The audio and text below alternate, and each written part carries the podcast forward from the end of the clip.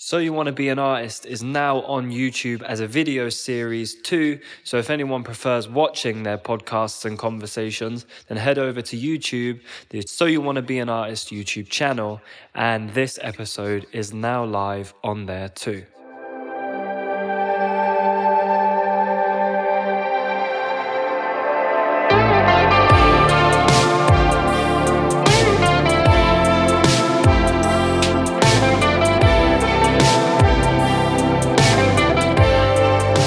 Let's go back to what is art. Art is the moment when you say, fuck it.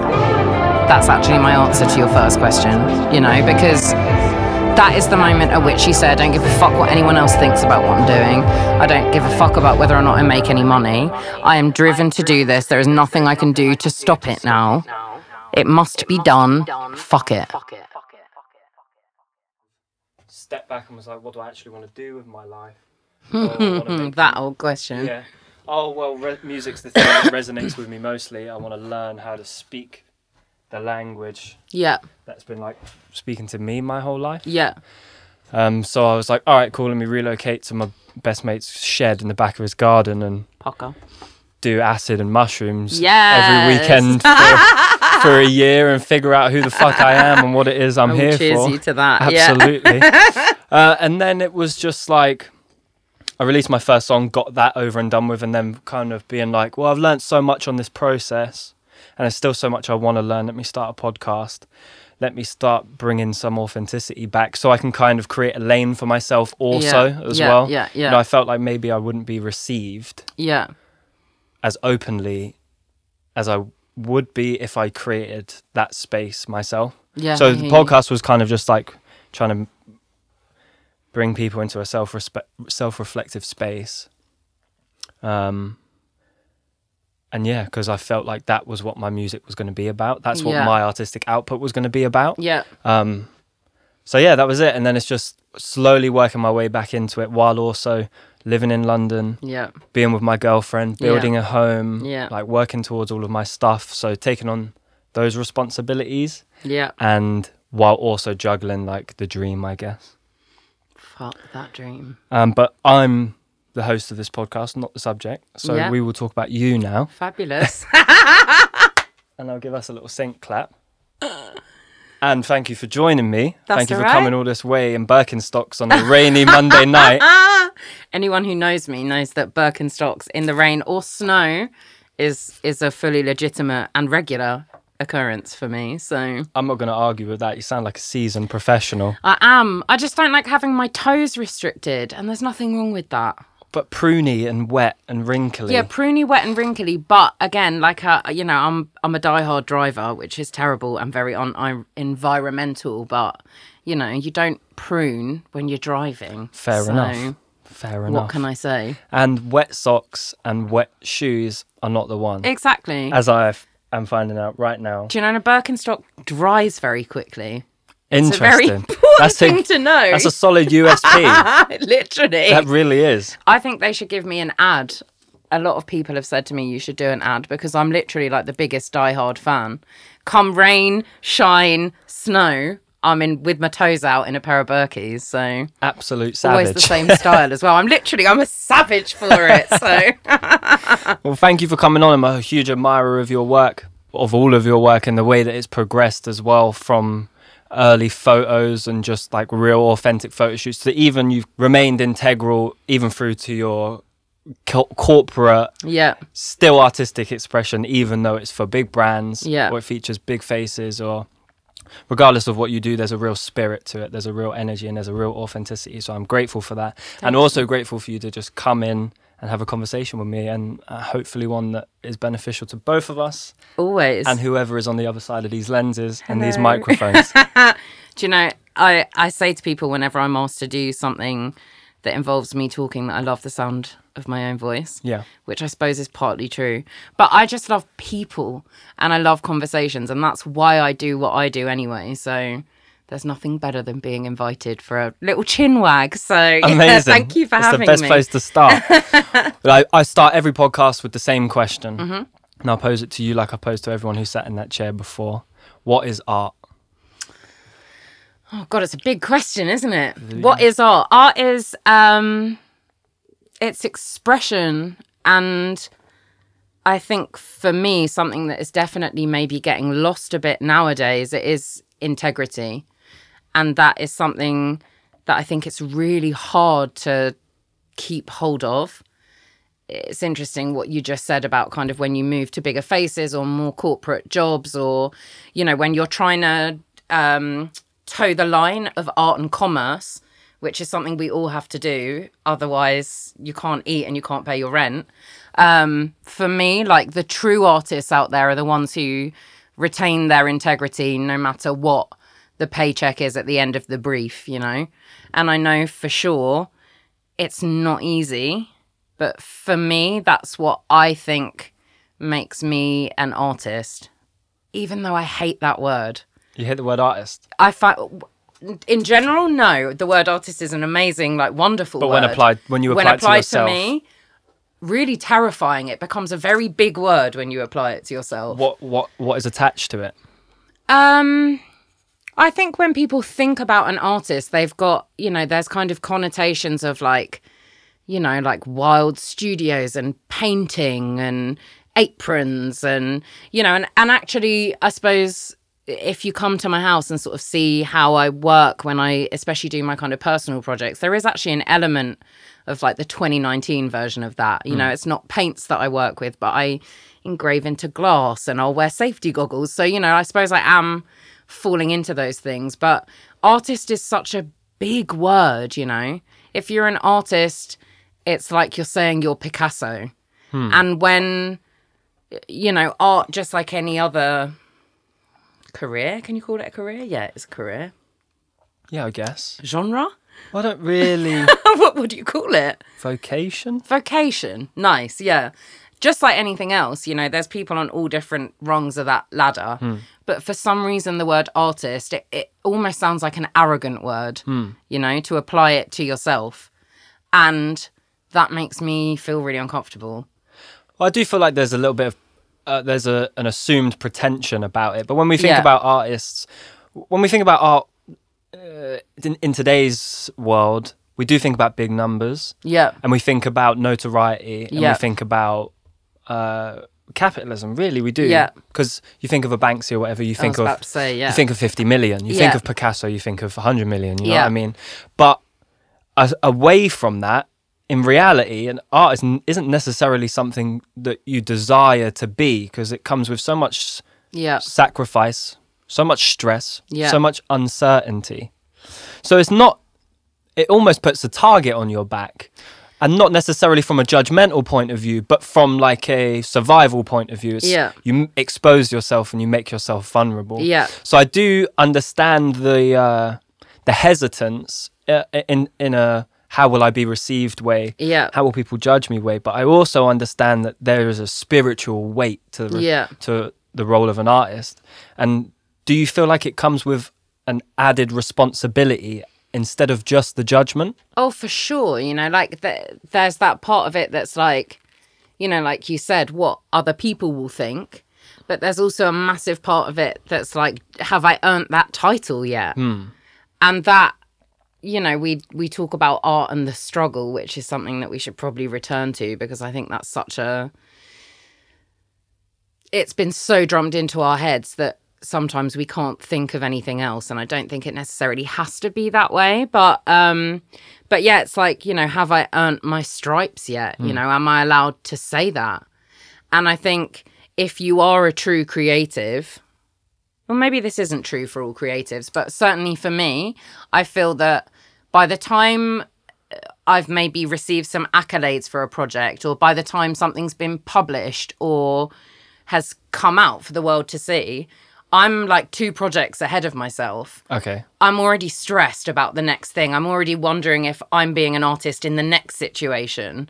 So there's this kind of disconnect between the moment when people are kind of telling you you're brilliant and you being spiritually right there in the middle of a project, you know? Mm-hmm.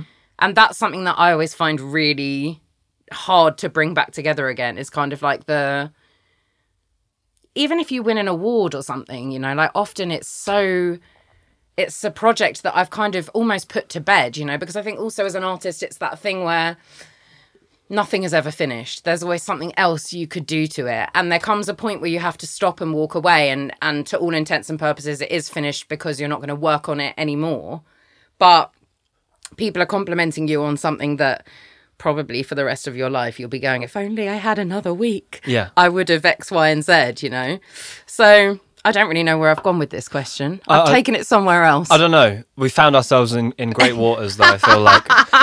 Um, I feel the the for the reasons that we just dis- discussed, and there's also like a, a personal thing of like, do I? There's the judgmental thing of like, do I really want people to put me under the scrutiny, the same scrutiny that they put other great people under? yeah.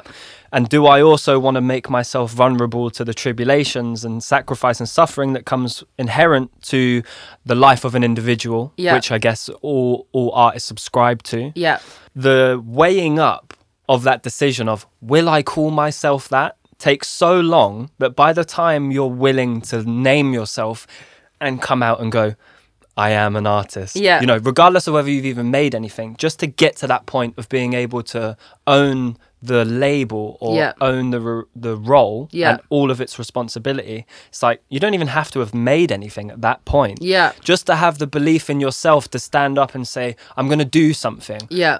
I'm making a decision. Yeah. I'm taking control over my life. That's like, all right, you're there. Now just make some shit. Yeah, do you know, see, I think it's really interesting that you say that because, excuse me, I feel like, I feel like in many ways, my, my whole life, but specifically my kind of artistic journey, I feel a little bit like somebody dropped something at one point of a river and I've been swept away by that. And that's kind of, you know, a, a lot of my progress and a lot of my career has been like very much organic and unintentional, you know, like things started coming and then other things come because of that. And, you know, someone speaks to someone and your name gets around. And, you know, I feel like almost sometimes I describe it with my therapist. Sometimes I say I feel like the, the train is gone Yeah. and I'm there on the platform, like, ah, I didn't even know what ticket I'd bought, you know?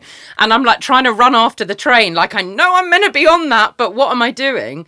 So I think actually, I really wish that I could kind of have that self confidence. I think, you know, I'm, I'm thinking specifically of a good friend of mine who's right at the start of her artistic journey, if you want to call it that. But she will very straight out there, she tells you that she's an artist and she's a painter. And I have so much respect for that hmm. because I wish that I could say that. And the reason I can't is because when I say it, I want to say, I'm an artist. Uh-huh. You're a what? An auntie? Congratulations. you know, like, and I don't feel that strength of conviction to to say I'm an artist, you hmm. know. And I think probably there's a part of that that comes with a certain humility, humility that I really want to retain in everything I do. I think you know, and there's ways and ways of saying things, but to me like me sort of declaring hello, I'm an artist, you know, especially when actually you can call me different things. You can call me a photographer, you can call me a director, but even I don't see myself as that. And I never have, you know. The reality is that I never have. Even when I was, Even though you have a degree in fine arts, don't you? uh, yeah, I've got a degree in fashion so you are photography. Yeah, like got a first like an all. actual yeah, uh, declared artist. yeah. And I've, I've got, do you know, like this is the bit that really gets me right. I've got six pictures in the permanent collection at the National Portrait Gallery. incredible. I think five of which are on show. I think at the moment, I've got to check those dates, but they're up in October in some point, and they'll be up until next February. But still, I I don't feel that I've kind of earned my stripes to say that, and I don't think that's actually anything to do with the work, hmm. which I think brings me back to kind of what you were asking me. That's all to do with me and my feelings about myself. And that's why I say there's, you know, there's an element of me envying people who can, like you said, just come out and say it, even if they haven't made a single fucking thing yet. Because how freeing is that? Yep. you know and i would love to feel that freedom you know i think actually there's uh, there's a lot of things that have sort of held me back from you know, uh, kind of, I suppose, like mixed media and kind of. I always knew that the photograph was never the end point for me. I think it's partly why I'm analog and partly why I wanted to involve other people and other processes. And then in turn, sort of led to directing. But, um, you know, there's a there is a part of me that that does want to have that studio with canvases and, and an apron and hmm. paints all over my face. But I, it's almost like I don't feel I'm allowed to go and be that person.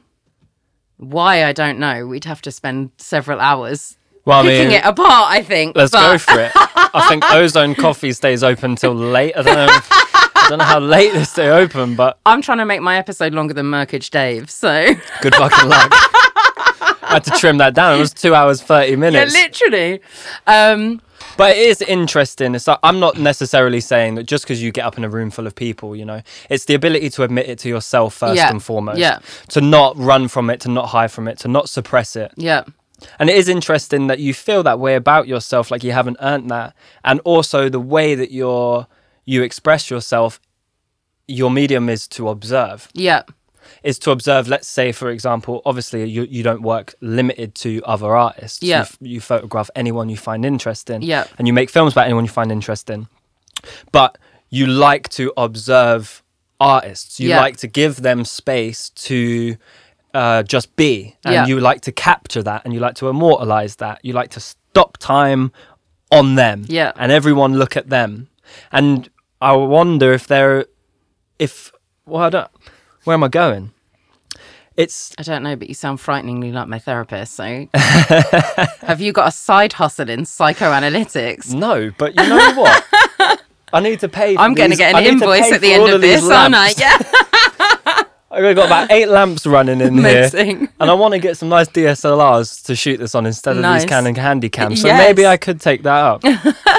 It's just interesting that that's how you subtly express yourself, you know, in these observations of other people who I'm guessing you admire for one reason Yeah. or another. Or I think I'm trying to think how to phrase this without getting myself into into muddy waters. Um, you know, yeah, admire is one word, but I suppose I don't have to admire everyone that I photograph. But I think what you're saying is, which I've never actually thought of before, but putting my own psychoanalytic hat on here, like in a way, that's me photographing myself. You could you could Okay, Richard Avedon. express that. That was that was that was his spiel, wasn't it? Like these I mean, I'm going to take the comparison and I'm going to run with it. Um, he's actually one of my favorite photographers, so it's interesting that you said that. Um, especially the In the American West series, which was such a major influence to me when I sort of discovered that. Whereas his his thing was like, you know, that all of my photos are pictures of me. Yeah. But you know, I, I don't think you can get away from that. And I think that's what's interesting about um, about this conversation that we have about kind of diversity and the thing that I think sometimes gets lost, especially in fashion photography, because maybe that's quite an easy example for me to focus on here. There was, especially when I came up, so I finished university in early the early noughties. Was it the early noughties? No, hold on, that would be 20 years ago. I don't know. Some sometime About it's all the past. about 18 no hold on i don't even know how old i am at some point i finished university um, and there was so much discussion about kind of representation of the models for example that we were seeing you know everyone was a skinny white woman. And we've done so much to change representations of who is in front of the lens. But still what's missing and i think i find this more prominent now i've moved into directing um, is who is around you on the set. And it's not just the photographer's eyes, which are crucial because my eyes come, that my eyes are in my body. My body has been put through a certain set of cultural experiences. The references I draw from, the way I compose an image, what I think is the most important thing to look at, that is all determined by my upbringing, my race, my class, my place in society, how I feel about me, and how I feel about others. Mm. And so when there's this kind of argument that people have, you know, like, oh, it doesn't matter if it's a man or a woman, if they're black or they're white or they're, you know, well, it does matter. And it matters because you're bringing a whole new set of of eyes and a new way of seeing, a way of seeing that comes from a different cultural background, that comes from a different social background, that will find a different part of the same image the most important. Hmm. And I think in directing, what is so interesting to me is how difficult it still is to have like a representative crew around you. And when you get into that realm, I mean, photography for me is more of like a, it's not a one man show, but it's me and one or two assistants, normally people who I like really trust, um, who make themselves very invisible so that I can get the sort of intimate space that I need with my sitter. But directing, you can't help but have a, a massive crew around you. Yeah. And so if you think about the kind of talent that you're shooting, you have to wonder if you're creating an inclusive space for them to come and sync their lyrics or, you know, be semi naked or whatever hmm. it is you're asking someone to do. and I think while Just to be themselves, essentially, Exactly, as just- comfortably as possible. Exactly. And I think whilst production companies and whilst producers and whilst the industry as a whole is still so predominantly straight, white, and male. And I'm not saying that they aren't making moves to change that because they are, and there's lots of examples of that. But um, more so than just the directors, everyone else on that set is is important to kind of what space you're creating and i think that's been a bit of a frustration for me in the last year and a half is that it seems like seems like really hard work for a lot of people just to make sure that you know we've we've got a representative space around us you know like i always say i want to see what i see at the bus stop in the morning on set Yeah. and when I look at the bus stop in the morning, it's not all blokes, white blokes, you know, like it's a myriad of different people. And for that reason, I will push and pioneer, you know, pioneer, it's a bit of a big word. I will push.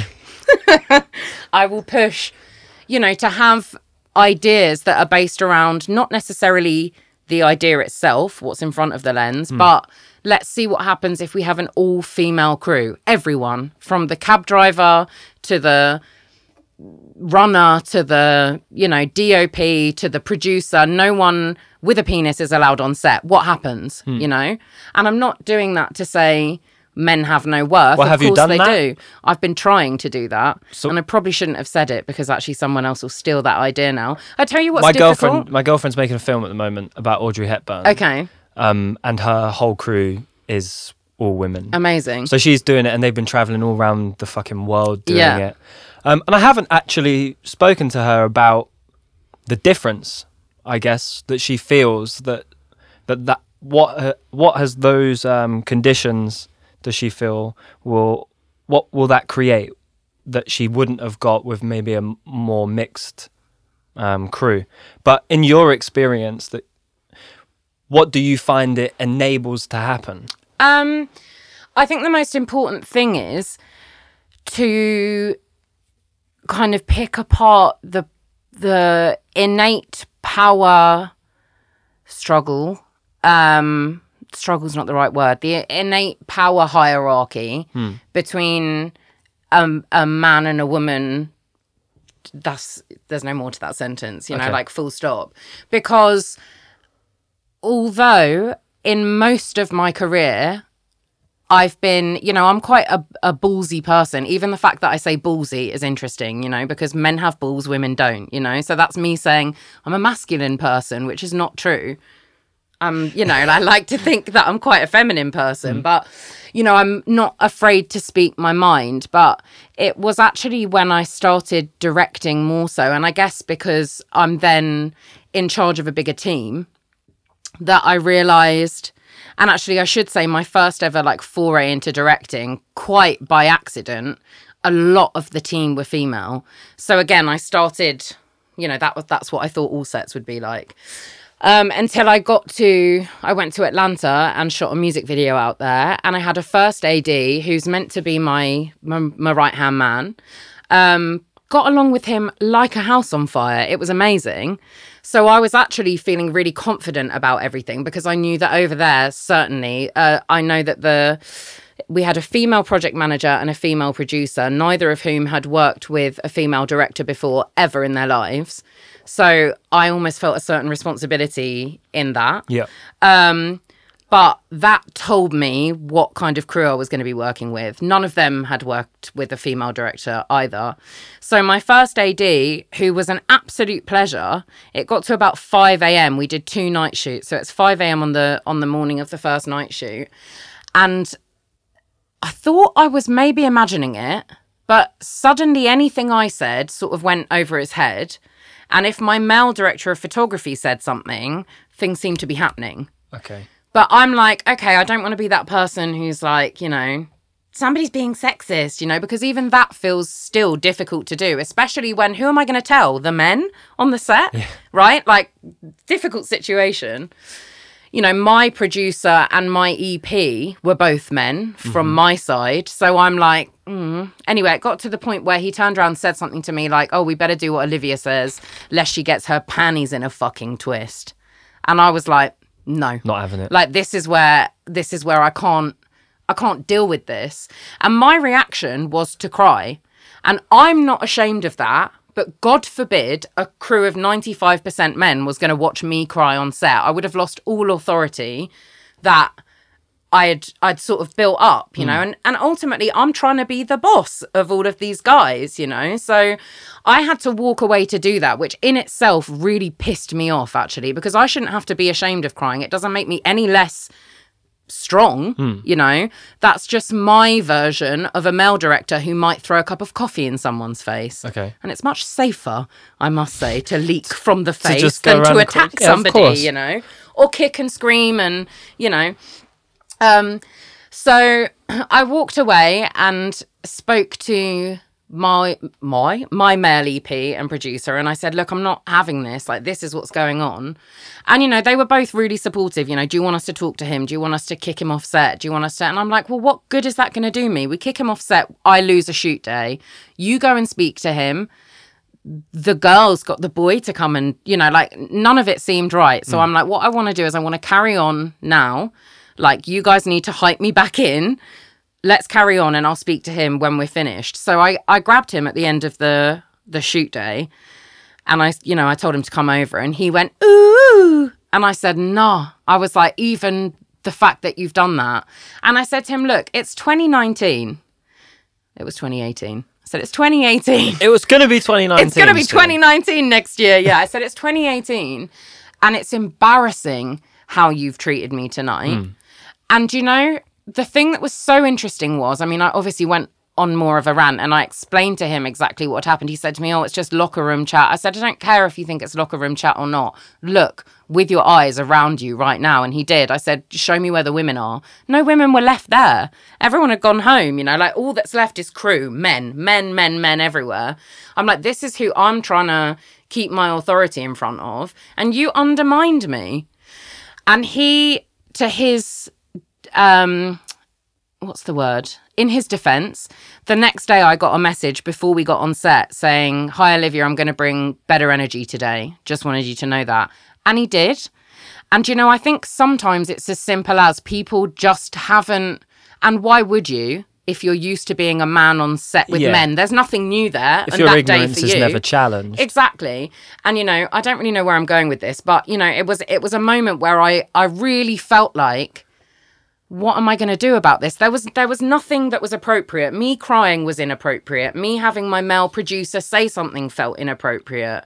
Me saying something myself felt really difficult because I felt like I was having to it was difficult for me to stand up for myself in that way because I, you know, like like maybe a man may have been. Yeah. I wasn't brought up to think that I can command a room like that, you know, and so I think that's like a micro, a micro incident in a big world of macro incidents like that, you know, even down to the pitching process. I think you know, when you get to a higher level with directing and and you're going for big brands and big commercials, you know, like inherently, even some of the women who are working at those companies will trust a man more. Hmm. And maybe or that's it comes because down to the fact that it's harder to find women with the same amount of experience that Yeah. a man has, which Yeah. means that a woman taking charge of a project is a greater risk, even Yeah. though they're probably just as capable to do it. Exactly. They just haven't had the opportunities Exactly. and the chance taken on them. and that's what you know i had a very interesting conversation with a guy who works in advertising who um, i pretty much told this same story to and he said to me well firstly he said two things one he said um, I hear what you say about crying, but I can see why a client would be uncomfortable if there was somebody crying on set. And I said, Well, that's not my issue to change. Hmm. That is their issue to change. There is no difference between someone kicking, screaming, and shouting and someone crying. It is two different expressions of exactly the same emotion, you know? So I'm not going to take the responsibility for them thinking that's a weakness because it's not as far as I'm concerned. And and if I Uh, inhibit that behavior, I'm propagating this same thing. Mm. We've got to get over it, you know? It's this whole, you know, you're acting like a girl. Like, yeah, great. And, you know, doesn't mean that I'm not capable, doesn't mean that I'm not in control, doesn't mean that I'm not, or maybe it does mean I'm not in control, but so does the kicking and screaming. That means that man is not in control at that moment, mm. you know? Um, so I found that really frustrating. with these inclusive environments and making sure that the crew looks like what uh, your your friendship circles look like, or Yeah. you know, making sure that it's as the spectrum is as celebrated as possible. Yeah. How does that then benefit the work? What does that do for what comes out of the process? Well, because it gives you a wider pool of understanding for a start. It also gives you a wider pool of like input. You know, there's I'm I don't like to work as an island, you know. I'm there to listen to people's suggestions and if there's someone on set and you know, I need to think what does this person do next? You know, I'm stuck. What does this person do next? You know, then if I ask my team around me, there's going to be five different people with five different perspectives on what that person should do next. Hmm. And that is all about how you're brought up, who you hang around with, you know, like what your life has been so far as to how you're going to answer that specific question. And if I have five people with five different backgrounds, I've got five interesting next steps to choose from. If everyone comes from the same place, you're going to get you get a more homogenous answer to hmm. something and that's the same in like working methods you know i think the other thing is there's an entitlement that comes with being I, w- I want to say straight white and male but i don't necessarily use that as like a term that defines someone's gender sexuality or hold on race yeah. because actually I think that all different people can be straight, white, and male. It's it's Okay. kind of like a word for a societal upbringing that gives you entitlement, tells you that a certain way of being is professional, a certain dress code is smart, a certain, you know, and that has has filtered down from straight white maleness. They rule the world. We know this. Hmm. And if you can surround yourself with people other than that, you will always get the side of the coin from a person who has had to fight against that their whole lives. No matter what your difference is to that kind of homogenous top line, you get the hustlers, you get the kind of hardest working people. I think you get better problem solvers. You get because by their very life, they've had to do more of that, hmm. you know?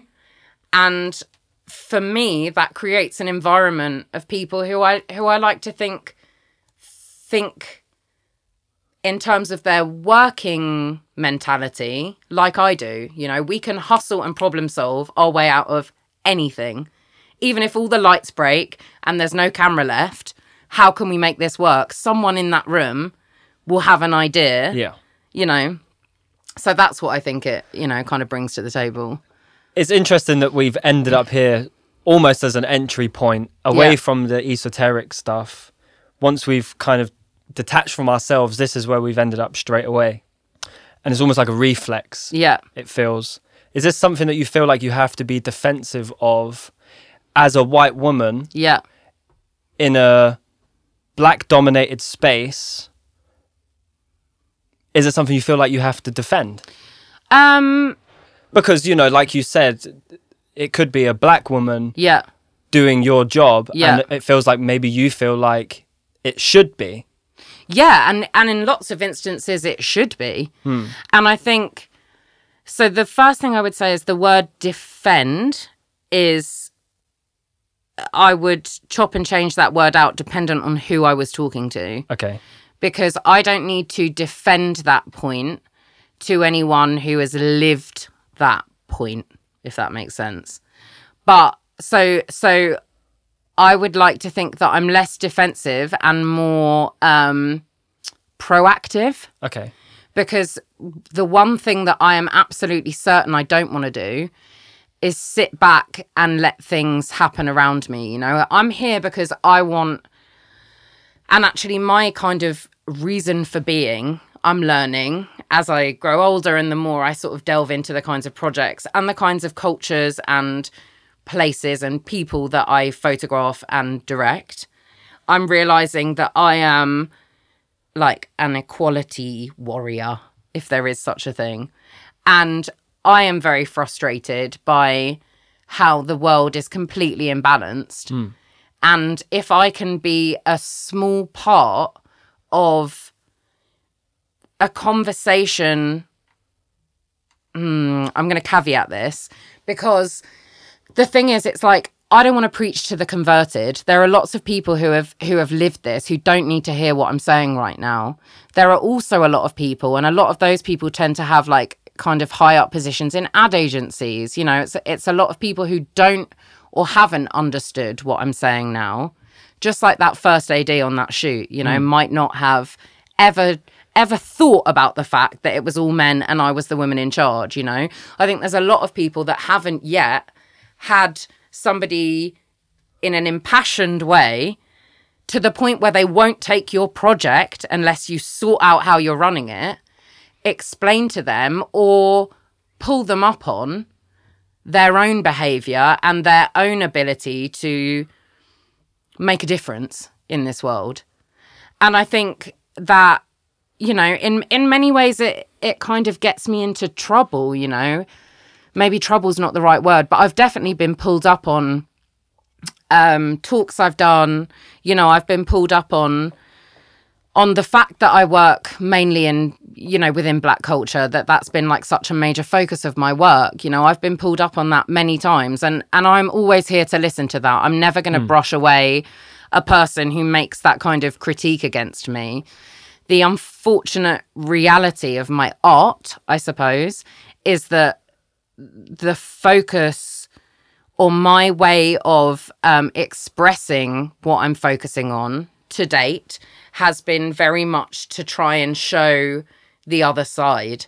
And actually, what I think maybe is missing, which I've not focused on because the representation was so imbalanced when I was coming up as a photographer, is the sort of straight white male side of things. Which actually now, now that what's in front of the lens does seem to be becoming more balanced, Yeah. That's where I think I need to kind of focus my attentions. When you say uh, more balanced, I'm guessing you mean in a uh, corporate mainstream way, right? Because Yeah. obviously these um, subcultures and these pockets have always existed of where these people have been celebrated Yeah. and people have been working. But I guess it's more just about um, them getting their dividends in Exactly, return. exactly. Not just existing for existence sake and documenting for Yeah. sake, but being able to make a living Yeah. out of out of uh, the craft, out of their work. But also, you know, like you said, it's it's that kind of it's the um unintentional absorption. This is a great sentence. The unintentional absorption of the imagery and the video that is around you. Yeah. Nowadays there is more of a balance and representation within advertising within you know x y and z but but what is very dangerous about that you know when we're watching our adverts now and we see you know, a beautiful mixed family having their Kellogg's, you know, Yeah. that's good. But what is dangerous is that is not it. It's not. Well, it's not solved. Because not who made that advert? yeah. Okay. you know, and who went home with 250 grand for making that advert. Hmm. And that's where and this is the bit that I don't I like I don't really even like talking about because it almost undermines everything I'm trying to do. But there are scenarios in which I am offered work where it is not right for me and that job must be passed on to someone else. There's no point to have examples of it. You know, that's not the kind of I'm not saying it because I want somebody to praise me for doing that. Yeah. I'm saying it because I do genuinely believe that that is how the world should be. And it's difficult for even me to, you know, to to make that call on what job is okay for me to be a part of, what job is not okay for me to be a part of. There So are- you would look at a job and be like, if it doesn't have certain inclusive elements, I will pass it on. Is that what you're saying? Um, no, what I'm saying is, you know, well, a really good example is um, I was asked once to shoot a photography project on the f- black female experience. okay. And I read the brief and I was like, I literally replied with a, a list of photographers that would be more, that Yeah. would be better at that than I would be, Yeah. you know? Um, but nowadays there's, you know, and, and I think the important thing to say is that I'm only human. I fuck up all the time. I make all of the mistakes, you know, we all do while we're on a, a our life journey of unlearning and, and progressing. And it's very difficult sometimes to turn away that job because you've got to pay your rent as well.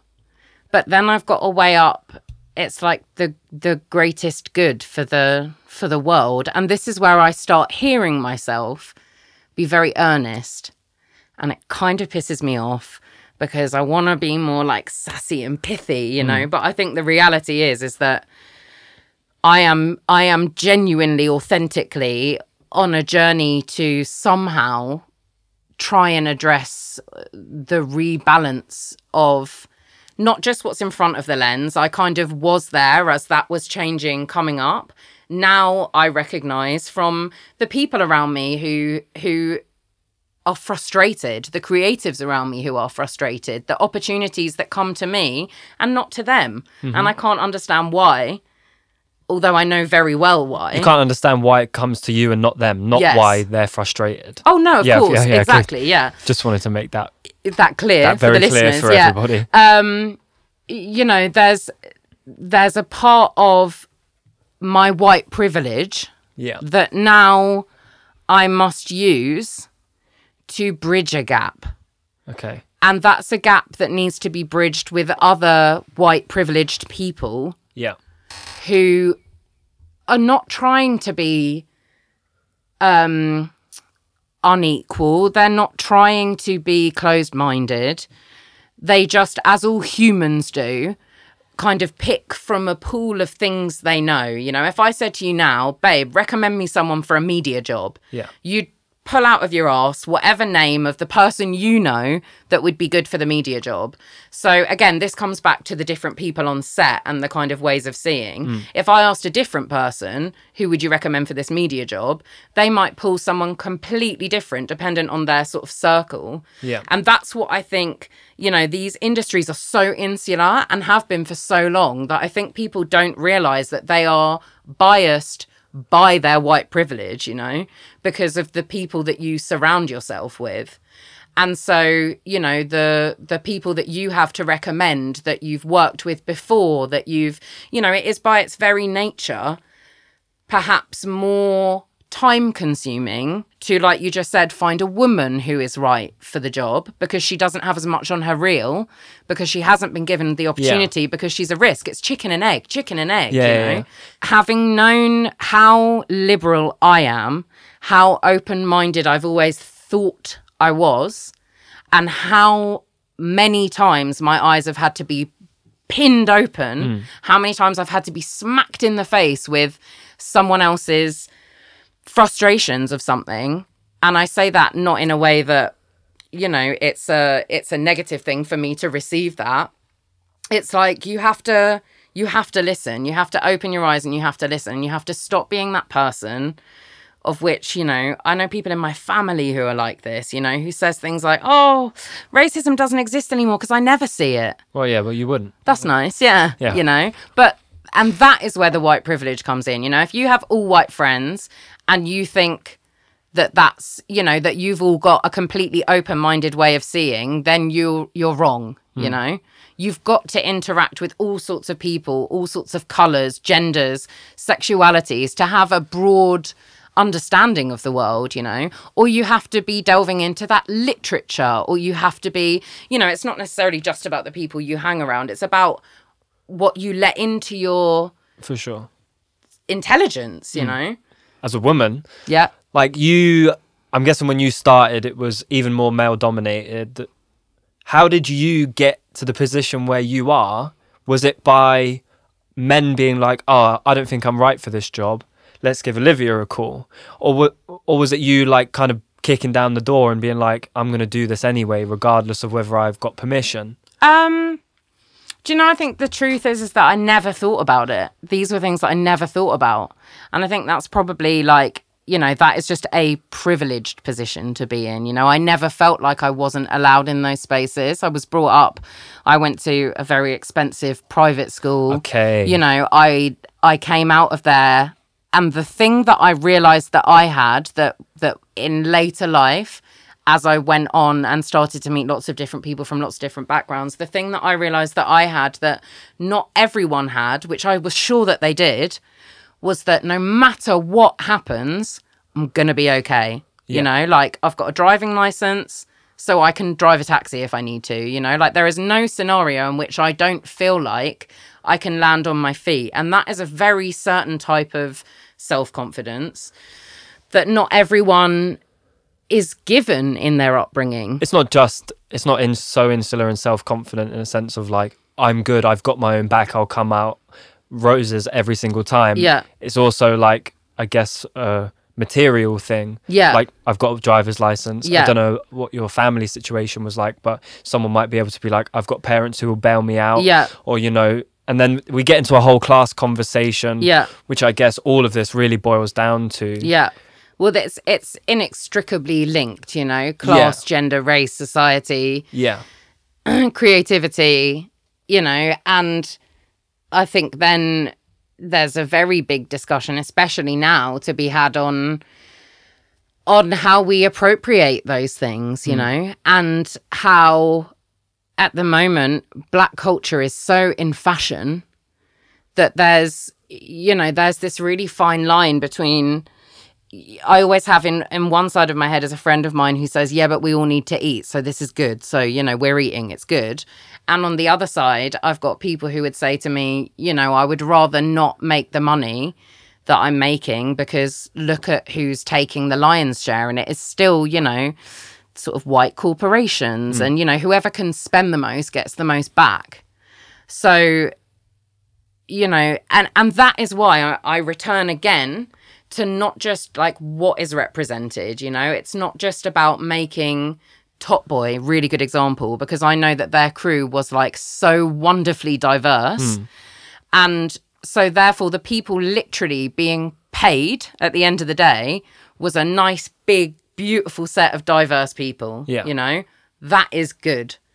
It's when you know someone else might put out i can't think of a, an example and i probably wouldn't name and shame but you know there's there's other massive production companies who will be putting out something along those lines mm-hmm. that they know is going to sell that they know is going to appeal to the sort of mass audience that it appeals to now but have absolutely no feelings of responsibility as to who is taking home the money at the end of the day.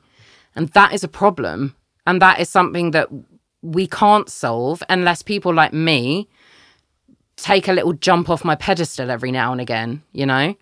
And that's the bit that is, you know, is is not always easy to talk about or explain. Um that I don't even want to sit and be proud of. I don't want to feel proud of that. I just want to feel like I wish I wish that there were lots of us doing this and you know and essentially what what you're asking people to do is to to potentially earn less so somebody else can equalize. Yeah. Does that make sense? Yeah, some type of like Marxist idea. Yeah, which is which is fucking hard because again, we can't forget that we're all humans Yeah. and we've all got our own personal struggles completely aside from gender, race, sexuality. You know, there's something going on in your life and there's something going on in my life. And you might need some money right now, and I might need some money right now. And it's, you know, it's trying to find that balance in life where it's kind of like what they say about the environment and recycling. You know, we don't need 1% of people to do it perfectly. We need 100% of people to recycle badly, Yeah. you know, because that's what makes the difference. And that's how I feel about, you know, the equality within the arts is we don't just need 10% of people to be doing this perfectly. We need everyone To be making aware of the responsibility we have to others. Full stop. But at the end, uh, it, it, it, it always coming back to money. Yeah. and actually the art itself the thing that maybe i feel like should be the focus of it but i don't know who am i to say is the celebration of diversity and a spectrum of perspective and experience but really what it all boils down to is is money is survival and power so it it's it splits me a little bit Yeah. i'm not saying like don't do it because i obviously i am a humanist i believe that experience should be triumphed and we should have Yeah. as many points of reference to cross reference as Yeah. possible because it will make all of our experiences richer and we'll be so much closer to truth with so much more understanding but when it it- like a representation let's say in advertising it's to make people feel better about parting with their money to a bigger brand Yeah. you know like why should i give you my money i don't see myself in your commercials i don't Yeah. see myself in your brand campaigns Yeah. so it's like, so it's like uh, when it comes to advertising, it's almost a manipulation tactic to make people Yeah. feel like, oh no, come and give us your cash. It's, it's not about humanity. Yeah. it's about exchanging numbers. Yeah. So that kind of splits me a little bit. I hear like, that. Just have a picture of a T-shirt. Who- Yeah. Do you know what I mean? Just advertise the product. Why attach it to a lifestyle? Yeah. Why make it about anything other than what's being sold? But that's that's the inherent and major critique of advertising and essentially the world of commerce in itself, hmm. you know, and and I completely agree with you on that. You know, and it's what is difficult is nowadays trying to genuinely separate yourself from or or like I said right at the very beginning, it's toeing the line of art and commerce, you know, because I mean, if it's difficult to get into the kind of big commercial world of advertising, and there is a pocket in there that does do good things for humanity because they have a massive platform. Yeah. That's the other side of it. That's the side of it that I wish I was involved in, that I'm trying to edge towards. Because the platform is so huge that you can you can viscerally make a difference Yeah. very difficult to convince the client, but that's another conversation. And then the other side of it is the art world, which is just as impenetrable, just as, if not more so. It's it's what's that word for when everyone is somebody's um daughter or cousin or you know when Insular.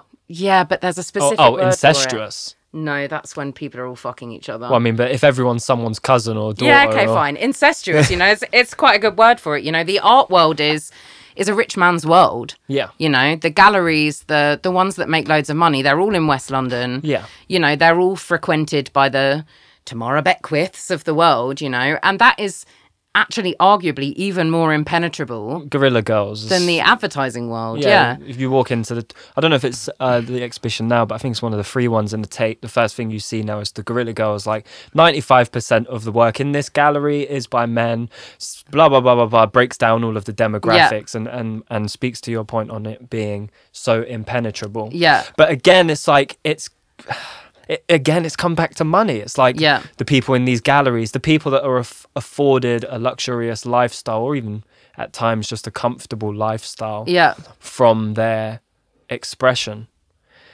And it is this, But you see, that comes back to, and I think I said way earlier, we were talking about, I said something about art and the struggle and how, yeah, okay, so, so it's almost like, and the thing that maybe pisses me off the most about how people I know really well view what I do, you know, so exciting.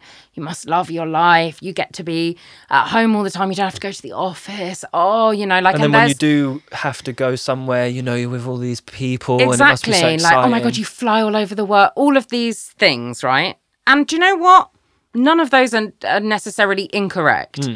but the bit that no one sees is the bit where i'm not getting any work and i don't think i'm ever going to work again or the bit where my mental health is so bad because of the insecurities that this world has placed upon me by my inability to get a job when pardon me i thought i was good at what i did and now suddenly someone else is taking all of the jobs that i wanted you know the bit where i'm screaming into my pillow at night you know and the bit where this is all on me. There is no boss of the company. I am the boss of the company.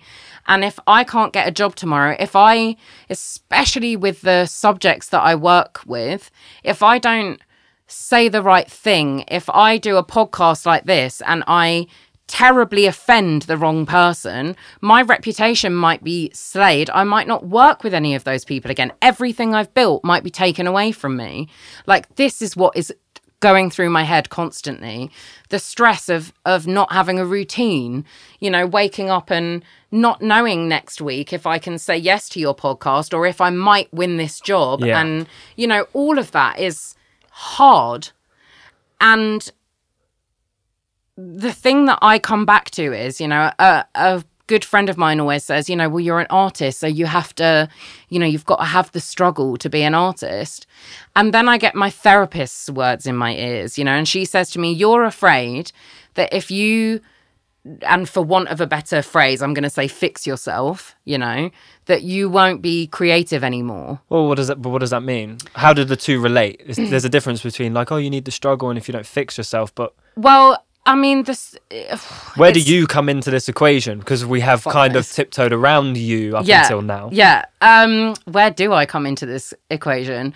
Well, you know, it's like if I don't, you know, a lot of my kind of issues that I have been dealing with, you know, like not wanting to, I don't know, go out and take a load of drugs, wanting to, you know, like straighten my life out and be more of a human being who has boundaries and won't be available for somebody at 9 p.m. on a Sunday night Yeah. because I'm desperate for the work, desperate Yeah, for the yeah. work, you know. That is in direct conflict with almost how people feel that you should be or like it's like this feeling that because I do what I love to do, I should therefore be constantly available to do it. I should, you know, it, it is very hard to separate, for me to separate the work from the me. Yeah. You know, like that's almost impossible. It's definitely not the same as other people I know who go to work as a means to an end to get a paycheck, to live for the weekend, to, you know, any hour but nine to five is a good hour. You know, me, I don't know when the weekend is because it's all one fucking thing, you know? And I often feel like people don't have any sympathy for me wanting to not pick up the phone at 11 because I'm an artist and that's what I should do. Yeah. And that's not healthy. And I think there's also this misconception that I think filters into even me that you can't have stable mental health. You can't feel stable if you want to be an artist. And so, in that sense, my therapist is right in many ways, you know, because how can I be an artist and also have a really normal life? I think that maybe you find yourself in the middle of the two. Like you are trying to find that balance between the art and commerce. And Yeah. if you were fully commerce, then you would be in a production company or whatever, and you would be being assigned projects. Yeah. And you would be nine to five office hours and it Yeah. would be working for you. And then if you were all the way on the side of artists, if you were really delving into yourself, then you would also be not so accessible. Yeah. Just like I'm sure Kano isn't. Yeah. You can't call him on sun- at Sunday on a nine o'clock because his boundaries are well Yeah. established. Yeah. So like you find yourself in the middle of these things. Like maybe it comes back to that fear of being like of boundary setting. I Yeah. guess like I am an artist. I am. f- You can't call me at this time. Yeah. And it's. I think it's the. You're you are an artist. Like, uh, you can tell that in your work, and if you weren't, you wouldn't be as good as you are, and you and people wouldn't love you as much as they do. Oh. And and people who I you hated everything you just said, but I'll, t- I'll deal with it. but also someone who is so amazing like Kano Yeah. wouldn't love you as much as he does and wouldn't trust you as much as he does. Yeah. But then it's this commerce part Yeah. that's muddying the waters Yeah. and is pulling you into that space of where someone might expect you to, to do a Sunday nine o'clock. Oh, can Yeah. you put a little treatment together? And if it's not in by the morning, you're going to lose it and Yeah. you might not have work for a month. So it's like juggling the, the two worlds, like you said. I don't. At the more we talk about it, I don't think there is a line between art and commerce. Like I think commerce just poisons it Yeah. every single time. Yeah. It's um it's a conversation I had with a friend of mine actually a while ago about how it's so difficult for the artists to just be in that space, to be Yes. open all of the time because of the internet and because of accessibility, but also because of the business Yeah. element. Once you start introducing money, Yeah. you start introducing uh, conversations between teams and Yeah. between parties, and this might be a curse or a blessing. Like maybe you know the 27 club or whatever madness insanity that is associated with full commitment to the art maybe it's a blessing in a sense that the commerce takes you out of that space and doesn't Yeah. make you want to put a gun to your head or Yeah. whatever or put your head in an oven Yeah. or any of the, the other things but Or also put a gun to your head in an oven. yeah right with the gas on and just blow the whole house yeah, apart It. Yeah, blow up Bethnal maybe Green. maybe that is a blessing maybe hmm. that's saving people but also at the same time maybe it's diminishing our returns and in what we're getting now it's like we're so focused on how it affects dividends and profits and how much people make and all of that other stuff instead of like championing what i personally feel it's all about is the human the individual the self and i don't really know Yeah, but how is that human individual self meant to pay their rent?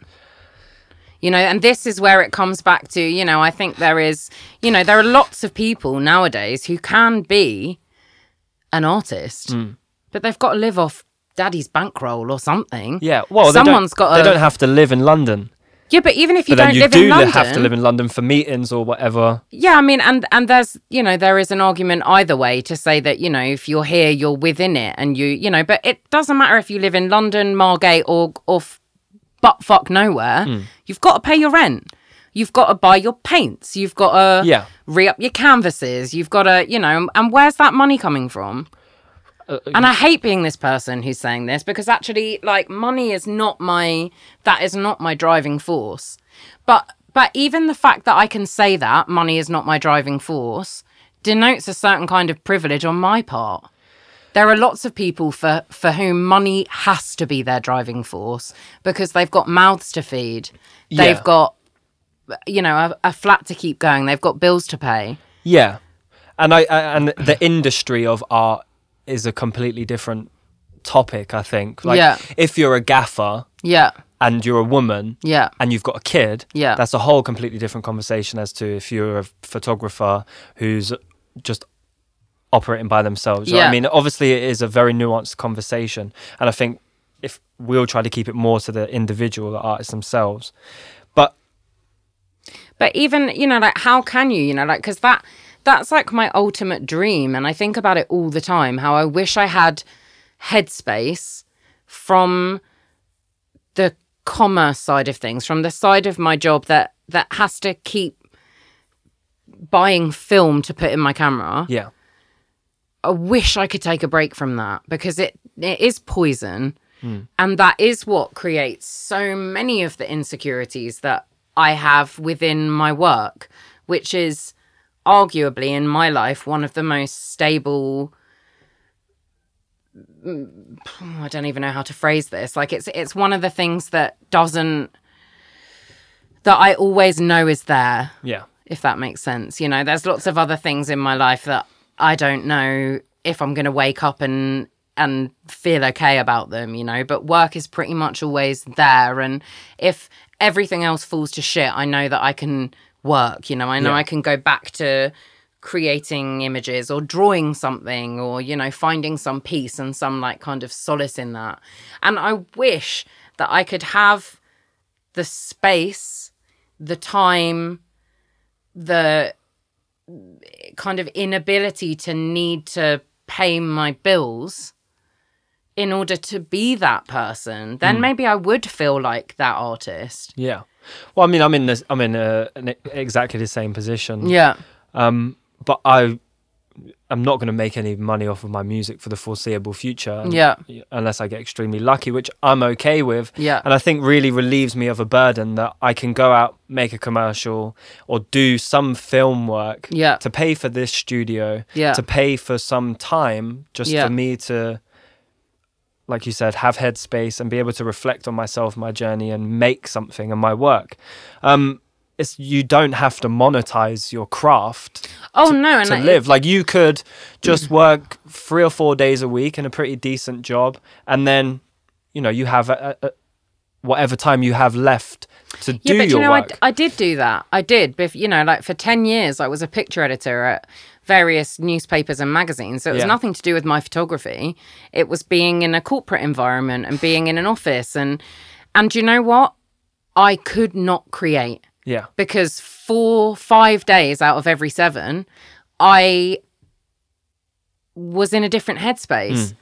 And the moment when I became the most creative, the moment when I felt the closest to artist, was when I gave that job up, not knowing if I could even support myself. And that's when I started shooting the book. Yeah, which you know because because when i first started shooting the book i was working 24 hours a day. It was like like i was going to kill myself you know like through sheer exhaustion. Hmm.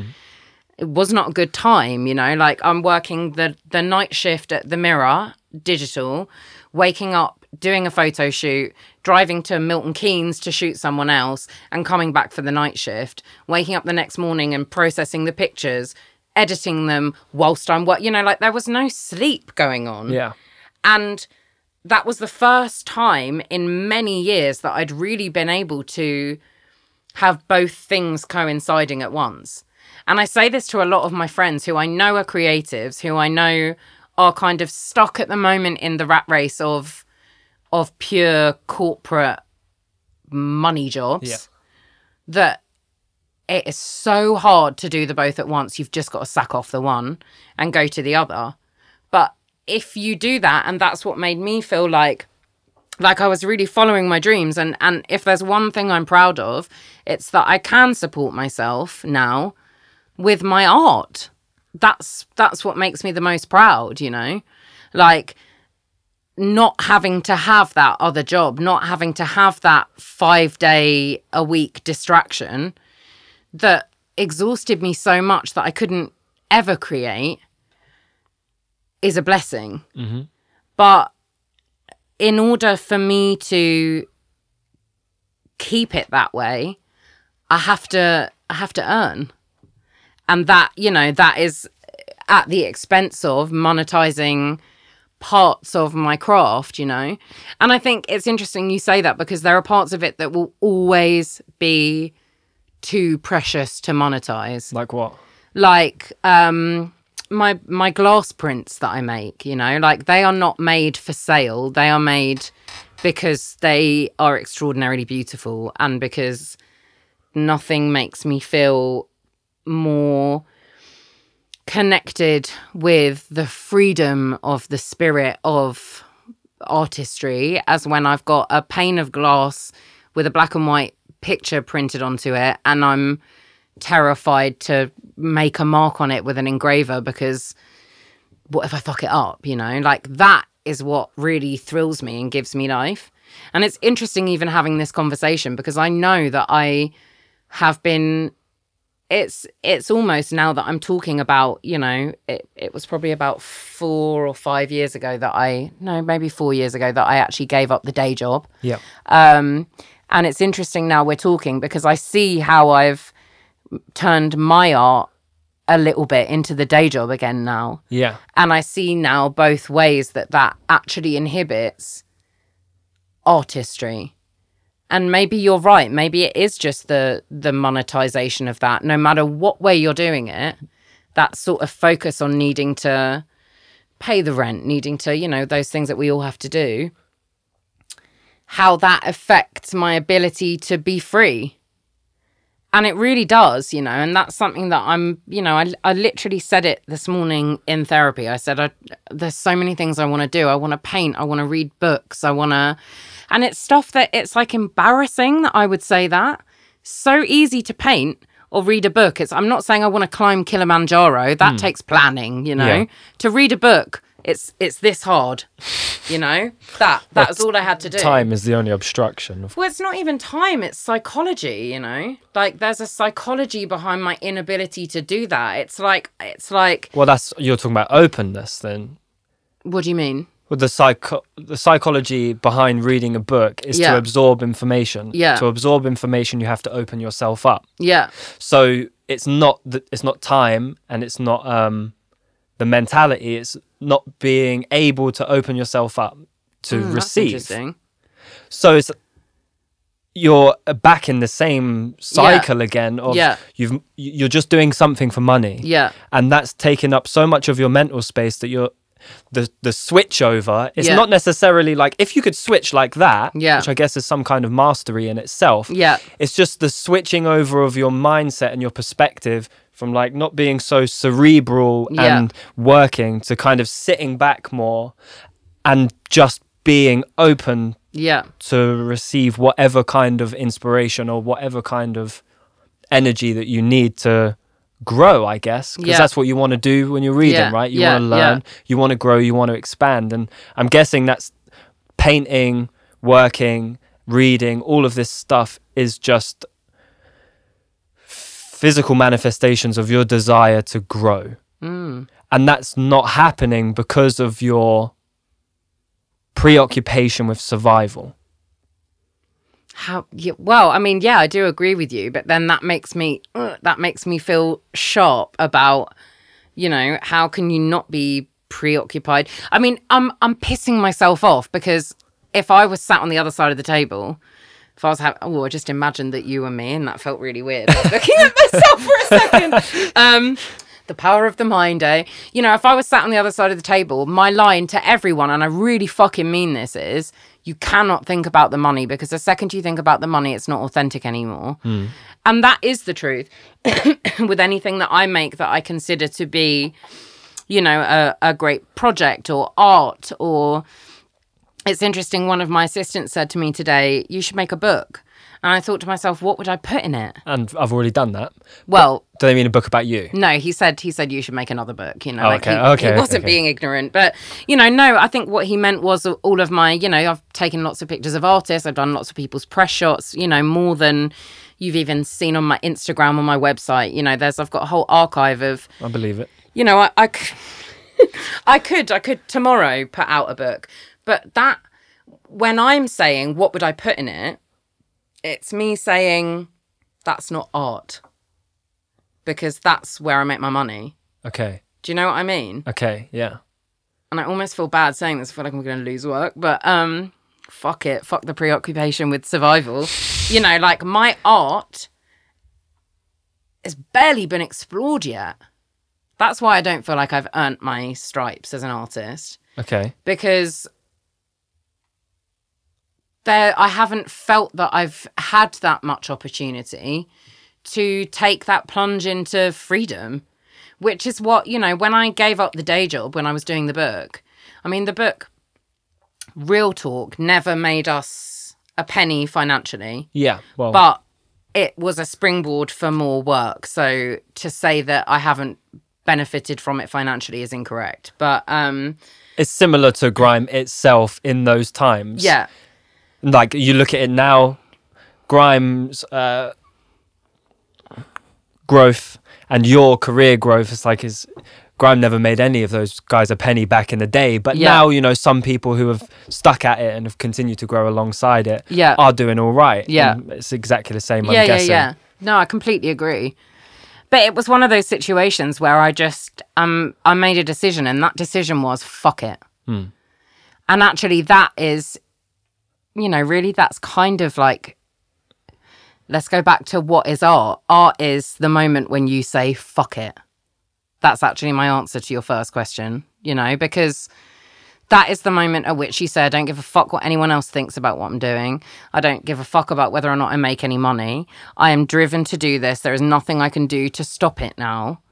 It must be done. Fuck it, you know? And that is so brave hmm. That it is not, you know, and especially in the world we live in today, you know, there, there used to be a scenario where you could live in a bubble you know, where you could really remove yourself, you know. And and do you know what? You can now. I could take myself somewhere and I could live on the beach in a hut and I could throw my phone in the water, Yeah. But it's not realistic, you know. It's, not uh, economic either. Exactly. And it and it's also pretty archaic, you know, like Yeah. it is 2019. These things are surrounding us. There and they is- can be extremely positive tools if used properly. Exactly, exactly. You know, to to not have the internet to research imagery. Yeah. Although saying that, you know, this year, in my 33rd year of life, I went and got myself a British Library card Nice. because because I really do see the worth in the physical object. That brings me back to analog photography, you know, like my sort of reaction to digital photography is partly because I don't believe that my work is the same as that kind of instant gratification you get from me taking a picture of you now and uploading it to Instagram. You know, there is a process between even if I can speed that process up by the by the people that I work with, that I can have it online in two hours, that's not what my work means to me. And I've completely forgotten what my chain of thought was. Where were we? Who fucking knows? I'm just listening. Fuck Instagram. We're chasing that train. Fuck it. Yeah, we did. I'm, cha- I'm still chasing that train. But when you say, when you say to me, oh, I don't feel like I can say I'm an artist, what that says to me really underneath that is I'm hiding something. Fucking hell. Because if someone says, no, trust me, I don't deserve it, Yeah. deep in the reservoir of the mind somewhere is a little bit of, uh, I'm holding something back. But let's not talk about it, you know, let's just trust me, I don't deserve it. So I wonder what you feel like you would need to do in order for you to feel like it was a title that you deserved. Even though one time already you've stood up and gone, fuck it, fuck it all, I'm doing what I need to do. I know exactly the answer to that question, which I didn't think I was going to know. I didn't know it until you finished asking it. It's because I still care what people think. I really think that's the answer to that question. I still care what people think. And you are you saying that uh, you can never be an artist while holding yourself ransom to the opinion of others? Yes, because then even even in moments when I think I am being free, I am ultimately at the mercy of my audience. You know, and you really are like a therapist, you know that. It's like it's like uncanny. Your way of like picking apart what somebody's saying. You're quite bold and brash with it as well. You ask quite bold questions. Anyway, I just I just thought I'd throw that back at you because I'm like, okay, he's really, really going in. Um, but yeah, you know, I think there comes a point where you know I have to recognize that it's not just my work. I care about what people think about me, hmm. and I think that that has actually caused me like you know I've I've been in conflict for quite a few years. You know, I'm like exhausted by the the mental conflict that is going on with me, and it feeds into a lot of the. It, it it's kind of taken root and fed into a lot of my life, my work, my personal life, you know, everything all thrown together. And even when I started to get more followers on Instagram, you know, which business wise, you know, is really good. You've got more eyes on you. But on a personal level, my ability to be myself or post whatever the fuck I wanted to post went out of the window. Hmm. And that didn't, it didn't just happen overnight. It built up in a way that you don't realize it's happening until one day I looked at or or I was analyzing the way that I was about to post or not post something and thought, "Oh, hold on a second. You're a person who thinks about whether or not you're going to post something now." because there's, you know, 20,000 people looking as opposed to 15, Yeah. you know? And those 15 are like good friends who Who knows? wouldn't care anyway, Yeah. you know? And so, yeah, I mean, you know, I think this is stuff that I, I would love to think that I, or I would love to be able to say, I don't give a shit, hmm. but I do. And I think actually that's, you know, in, in everything in my life, in, you know, my sessions with my therapist, in my, you know, conflict I'm going through at the moment, in my sort of I feel like at the moment I'm in I'm in a period of like growth. I'm in a um you know when the graph is like that and then suddenly you have like a steep period of learning. I feel like I'm in one of those at the moment. And I feel like the ultimate conclusion or the place that I would like to get to is to free myself from from the shackles of caring about what people think of me and what I'm doing. You know, that's the reason why I don't want to paint is because someone could turn around and say, "The fuck? She thinks she's a painter now." Yeah. I don't want to hear that. Yeah. You know? And actually where I need to be is I know that I'm a painter. So you saying that is lol to me, Yeah. you know? Well, the the thing about judgment is that by the time, personally speaking, by the time I've presented you anything, I've already said everything you're gonna say about it Yeah. to myself. There's nothing that someone I could call it Eminemism. Eminemism. Yeah. What in the way that you will make a clown of yourself and use it as a weapon Exactly. against everybody Yeah. else. Yeah. It's the I've been to hell and back with this piece of work Yeah. and I know everything that's wrong with it Yeah. and I'm proud of it anyway. Yeah. And that's the the way I kind of freed myself from judgment was like I'm I will tear anything I make to absolute shreds. And if on the other side of that I still want to share it, then I'm free. Yeah. And but the thing about judgment again is um, other people's judgment, the currency of that is validation. So even something like survival, I'm surviving on somebody else's terms. I'm not surviving because I truly want to live. I'm surviving because I want other people n- to know that I can, which is like then just my mere existence is to satisfy other people and that for me is something something that can that that makes life meaningless Yeah.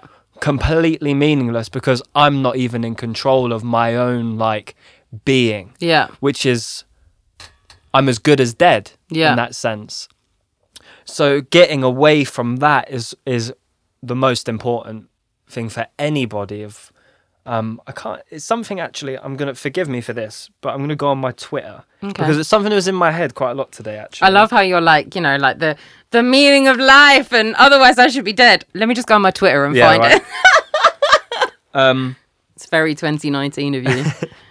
Um, I think I deleted one of them, but it was I, I said when you are no longer looking for other people to provide you with anything, you're no longer afraid of their judgment. I give it all to the outside world and ask for nothing in return, except maybe the opportunity to give again. Hmm. And I was just like sat at my computer and I was working, and I was just like thinking about people's motivations and when it comes down to it, like if, if you're not existing on your own terms, then what's the point? Hmm.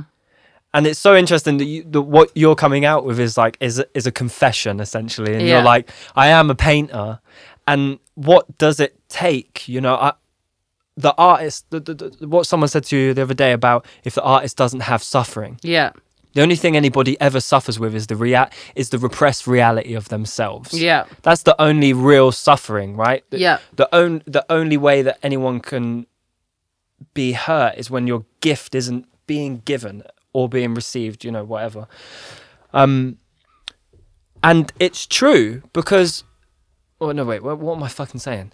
Um it's we don't need to suffer the artist doesn't need to suffer. You don't need to hit rock bottom. You don't need to completely self destruct in order to go, I have nowhere else to go now apart from I am a painter. Ooh, hold on. Okay, but I think the reason that so many people do, and that is, you know, like literally tried and tested. We could sit here and think of, of a million examples. I think of people who have, you know, v- virtually almost self destructed before Yeah. they've created the masterpiece. Like maybe that is because you know the the demons the mob society is so fucking against it it's so strong you know that pull back into validation into instant gratification into caring more about how it's received than caring about the making of it you know? That is so strong that i think for some people and perhaps you know, to an extent, myself included, I even said to you, you know, I had to get to the point where I was not sleeping and I was not well hmm. before I said, fuck it, Yeah. you know, So- because I couldn't just be brave and say, fuck it while I was well, because then. Because then, quite frankly, you know, my mum, there's a there's a good example of person would have thought I was mad Yeah. you know like sorry what do you mean fuck it like but so, you know you, you're getting paid to sa- like what are you going to do you know it's all of these things that people say to you you know like well nobody might buy it you might like never make any money again you know and the point is is that if you're an artist you say i don't care you know and if you really mean that you will be successful Yeah. It's uh, the tortured artist archetype leading to a masterpiece of some sort. Is very valid, but it's very short sighted in the sense of like all of human history and all of human capability, in the sense that we only know a masterpiece or we can only define a masterpiece in reference to suffering. We don't know what a masterpiece looks like on the other side of joy because all modern artistic creation has always been at the mercy of a judge. If we take it back to, let's say, uh, when I say this, Western civilization, it's always tied to religion.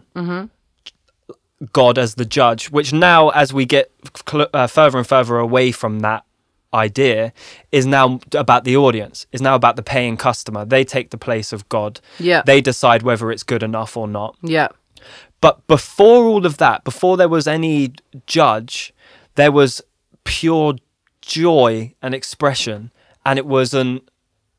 It just left the body, you know. Like I'll, I'll say, for, transcendental I'll say for I'll use Transcendental, yeah. Rumi for an exa- uh, Yeah, for an yeah. example. It's not about the reception. Mm-hmm. It's not about how it's revered. It's not about what you get in return. It's just given out of love, out of pure love. And you can read back those poems and and they're immortal. And Mm-hmm. you can look at art or you can read literature like from any of these s- you- p- pre-Christian societies or whatever, pre-religion Mm-hmm. societies and you can be like these are immortal. Mm. These stand true because there is no judge. It's just true expression in whatever form that mm. takes. But i feel like we might look at or they might look at art in the future now and be like wait who were these for? Because they're so of the times. Yeah. and we can't find a place to look at them from Yeah. because we're not so judgmental. Hopefully we would evol- have evolved into some kind of Yeah. enlightenment or something. Hmm. But wishful thinking yeah, right. So it really is wishful thinking. But it's this connection between the product of art and the judge and us thinking, well, we have to suffer for it. When being like, no, you don't have to go into a place again of self denial. You don't have to get to a place of where you're like, oh, I'm not a painter, I'm not a painter, I'm not a painter. And the voice going, you are, you mm. are, mm. gets louder and louder and louder. You've been there once mm. Do you have to go there again? Is it a thing of like a metronome where it swings that way and mm. swings back and it swings that way again and you get closer and closer to the middle every time? Mm. Do we have to peel back these layers like breakdown after breakdown, breakthrough after breakthrough? Or mm. can we have one, see that place of darkness and be like, I'm not going to go back there again. I'm just going to notice like I should have, well, not should have because you couldn't, like I might have in that instance of being like, I'm not going to repeat the cycle again because it's Yeah. counterproductive. You don't need to push yourself into survival mode so much to be like, to get to that edge. Do you know what I mean? Yeah, no, I know exactly what you mean. But I mean, you know what what you're suggesting, which sounds fucking brilliant, is the undoing of 33 years of you know it's it's exactly the same as psychoanalytic therapy that I'm mm. doing. yeah, you know, true. like to undo those patterns that are so ingrained in human behavior. You know, everyone's got their own cycles that they go through, their own bullshit that they put themselves through. And yeah, you know, that's the goal. That is the goal. Whether or not that's whether or not that's even possible now To to completely free yourself of the kind of element of judgment is that possible now in modern society Uh, well, I think the judge is always going to be there because even if it's just you in a studio, you're always going to start a piece of work and along the way be like, no, that's not good enough. Let me Yeah. make another decision. All Yeah. art is a series of choices. Yeah. And it's always a yes, I'll do that because it's good, or no, I'll do that because it's bad. There's Yeah. all, it's always a process of judgment internally, but I guess it's not really judgment because it's not condemning. It's like, no, it's like more like evolution. Like, Yeah. no, that's not a strong idea. Let, I'll take it somewhere else. So I think that that elim- process of elimination will still occur. But I definitely feel like it's easy, not easy, sorry. It's possible for you to get to a point of where you see everything that you release into the world as a gift for somebody, and it's up to them whether whether they receive it or not. Your work is done on the release of it. Like if you want to go go re- religious with it, Jesus, Muhammad, Buddha, none of them ever received what they deserved in the giving of their message. You know, most of them were destroyed, most of them were ignored, most of them were called crazy. But the result is not the reward. The result is that you don't have to suffer in the suppression of your gift anymore. And if you can find if you can find your reward in just the ability to go "Ah, it's out, if you can find it in that, then you're free if you can find it in the process i guess is what i'm saying. If you if you can see the process as the reward then you don't have to worry about the result. Do you know i think it's i think what is interesting is that you're very you're very um deluded. Idealistic. Yeah definitely quite idealistic but there's absolutely nothing wrong with that i don't think anyway. Um i was going to say very astute um because actually i think and i think this can be seen in my photography especially that actually i i have always been so very nearly there if that makes any sense. Like can I spit that back at you? Yeah. i think it's because you will allow someone in front of your lens to be them and not judge. Yeah. And that's you're able to give that space to somebody else but mm. not give it to yourself. That's me through and through in all of my life yeah. Emotionally you know that that is literally me to a t. Mm. You know always you know but but what i think is interesting is you know what you're saying about what was it you said? The the struggle is the suppression of the gift. the gift.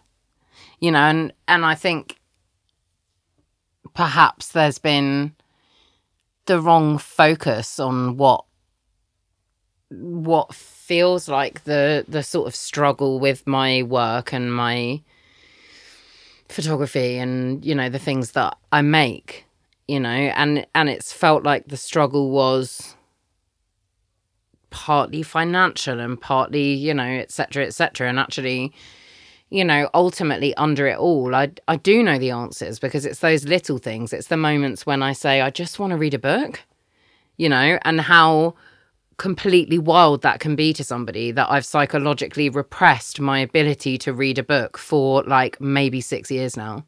That's a long time mm-hmm. you know? I can read a book in a day you know like I'd fucking love it and what is interesting for me is that that hasn't always been the case. It's like as certain things have become freer in my career or my what's another word for career? My kind of experience of my work, other things have closed off. You know, it's like some doors open, other doors close. And it's not always been the case that I've been. And in fact, I think it's kind of the more attention I've had on me, the more judgment I've had, the harder it's been for me to free myself up again. Hmm, that makes complete sense. Yeah, and I think that that's that's the kind of dichotomy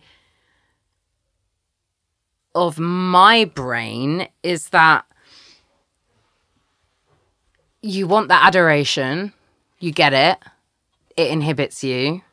You you realize that you're holding something back, Back. which makes you feel like you're not worthy of the applause anyway. So you say fuck it, you make a masterpiece, you get more adoration, And then you And then realize the there's, ano- metronome- there's another layer of yourself to release. Yeah. But you know, that's when I come back to the metronome, you know, like maybe that is the cycle. How do you break that cycle?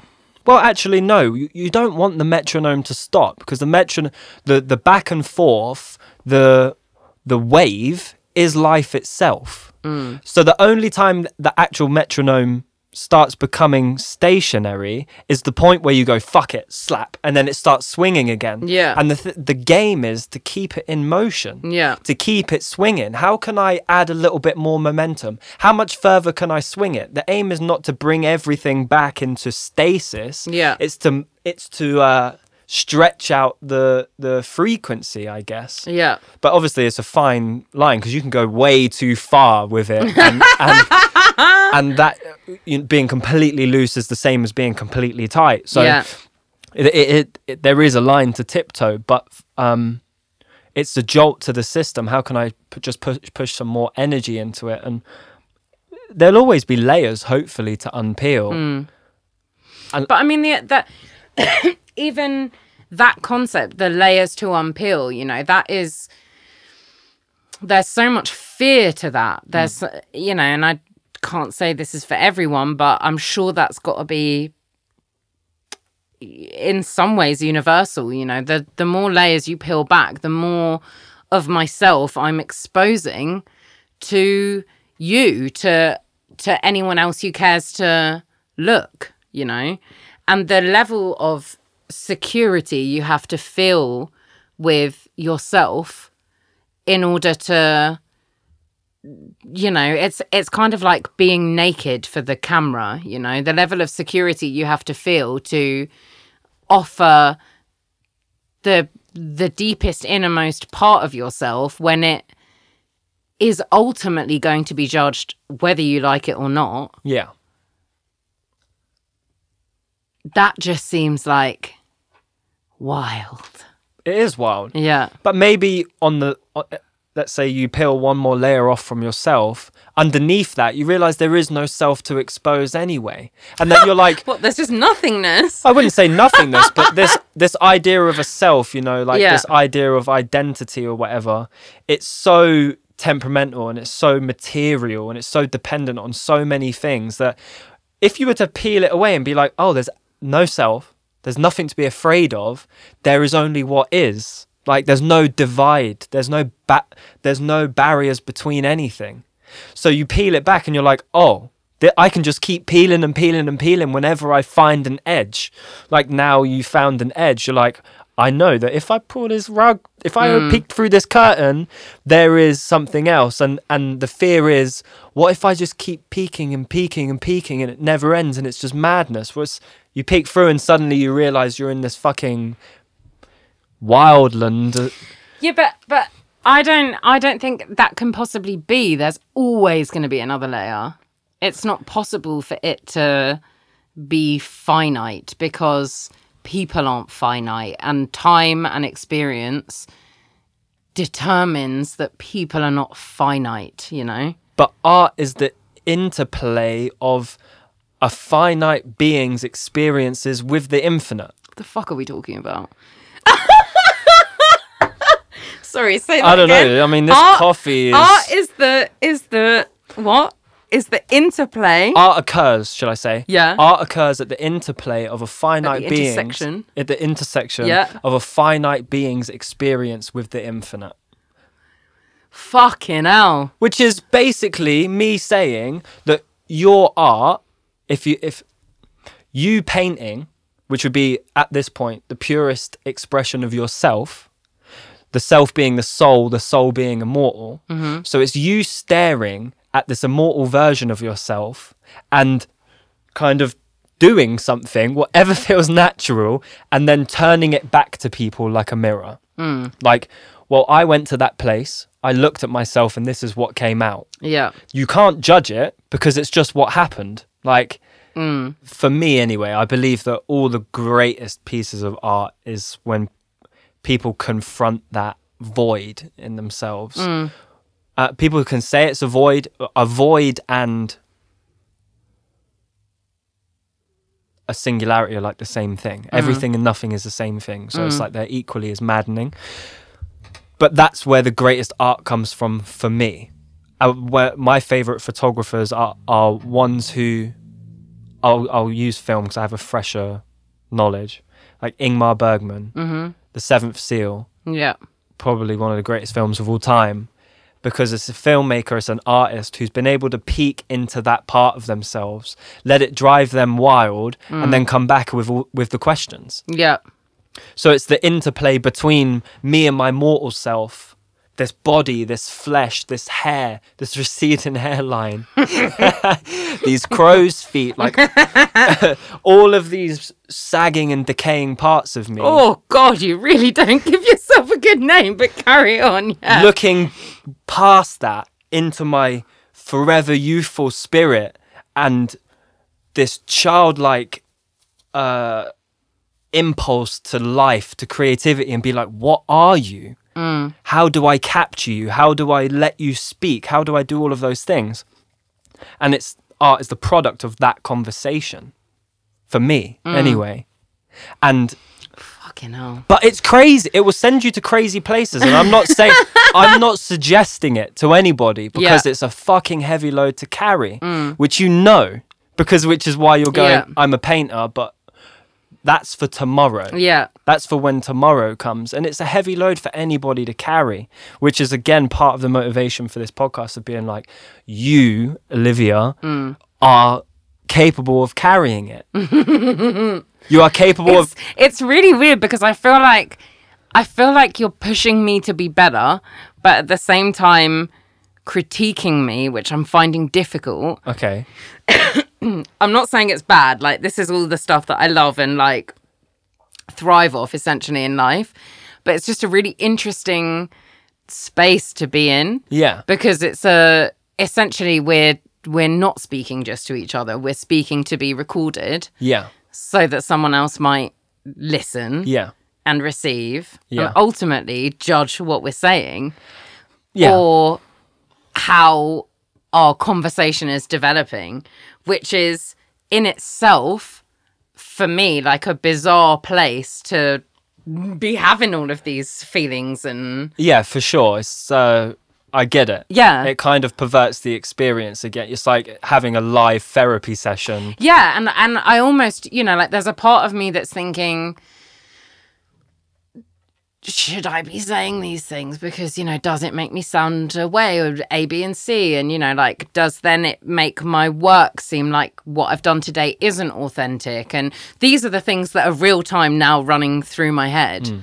And that is what you are saying is the ultimate experience is to fucking take those and chuck them away. Well, I'm, I'm not by any stretch of the imagination saying abandon your No, life of- of course, thus but- far, but I'm also saying that's what's made you so compelling and made you such a comfortable space for other artists. Yeah, So actually, this is the reason why it's you who's able to do that. yeah, That's the common ground that I guess that you're seeing with your subjects. Is Yeah. That people, I, I, I don't know. That's what, I'm I'm projecting too much, I guess, into that. But um, I've expected to come and have a conversation with a photographer and a filmmaker, and actually, what you've presented to me and what you've said is, I'm actually neither of those things. Yeah. I'm a painter, but please don't tell anybody. lol. And I'm not I drawing. mean- you've admitted that. I'm not drawing that. I haven't manipulated No, you in any way. no, way. you haven't. You and haven't. I'm, and I'm not or lying. Like, or maybe even not a painter, but like I'm an artist. Don't tell anyone that. yeah, but you, what the word you used was painter, Yeah, which is you know that's Freud would have his own uh, field day with that. Mm-hmm. Freud has a field, Freud would have a field day with like ninety percent of the things that we've said today. but um, but yeah, no, I I hear you. So hear you must want you must you must want this conversation to happen at some point. Otherwise, you wouldn't be here. You wouldn't offer that experience, and I wouldn't know about any of this anyway. No, I agree. I agree. And I mean that's that's psychoanalytical 101. What you've just said, you know, is like if you don't say it out loud. And I think that that maybe the thing that has been um maybe kind of not unique to me, but um something that I know is a specific and I consider to be quite a special trait of mine is that I'm not afraid to be honest with people and I'm not afraid to I'm not afraid to say I'm scared of being an artist and I'm not afraid to say I don't quite feel like I've got there yet. And I think that that is exactly what creates a safe space for the person I'm photographing or documenting to be themselves in because they then realize that you know, I haven't come into it with any sort of arrogance. You know, there's no part of me saying, I'm the photographer. This is what we're doing today. You know, I'm like, hi, I'm a person. I don't know what I'm doing. We're sure you don't either, Mary J. Blige. what do you, you know, hmm, what are we going to do Yeah. today? You know, and, and immediately that person is like, oh, I'm a person.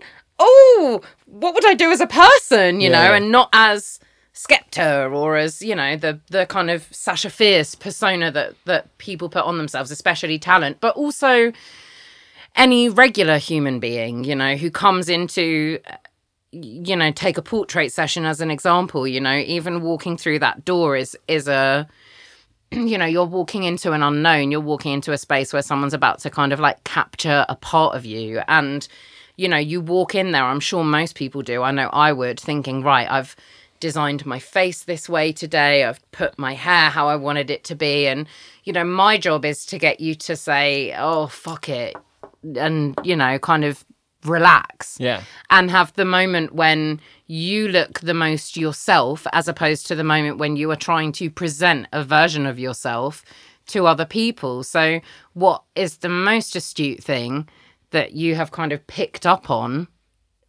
of me is that I'm the one behind that camera, you know, like I've thought a lot about taking self portraits and what that would mean with my camera, you know. And that was a question I had in my uh, Really? bank. I was waiting to be like, have you got an archive of self portraits? Ah, I mean, you know, like I've got the the interesting thing is, you know, like I've got a fucking massive archive of selfies.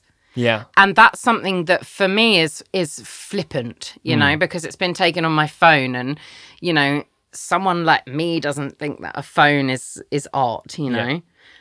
Although there's another part of me that does, but that's another conversation for another day, you know. So it's almost like I've not allowed myself to be worthy of my own lens and it's and there's another part of me you know my lab has always said oh we've seen all of our photographers naked because they all do naked pictures of themselves and send them into the lab right? And there's a part of me that's like i don't want to be like everyone else. So there's a part of me that reacts against things that um, are actually you know there's a potential for that actually be, being like a necessary part of the process and you know the fact that other people have gone through that and been through that part of the process you know kind of turning your lens on yourself Yeah. is interesting in itself and and actually i think what i i'm uh, flying off the seat of my pants here thoughts are just coming Please as do. i'm talking um I'll catch you. yeah. And and what I think is interesting is that even while I'm talking about it, I'm thinking about the final image and thinking, yeah, but why would anyone want to see pictures of me? But that isn't the point. And it's exactly what I was saying to you earlier about wanting to change not what's in front of the lens, but wanting to change who's behind the lens.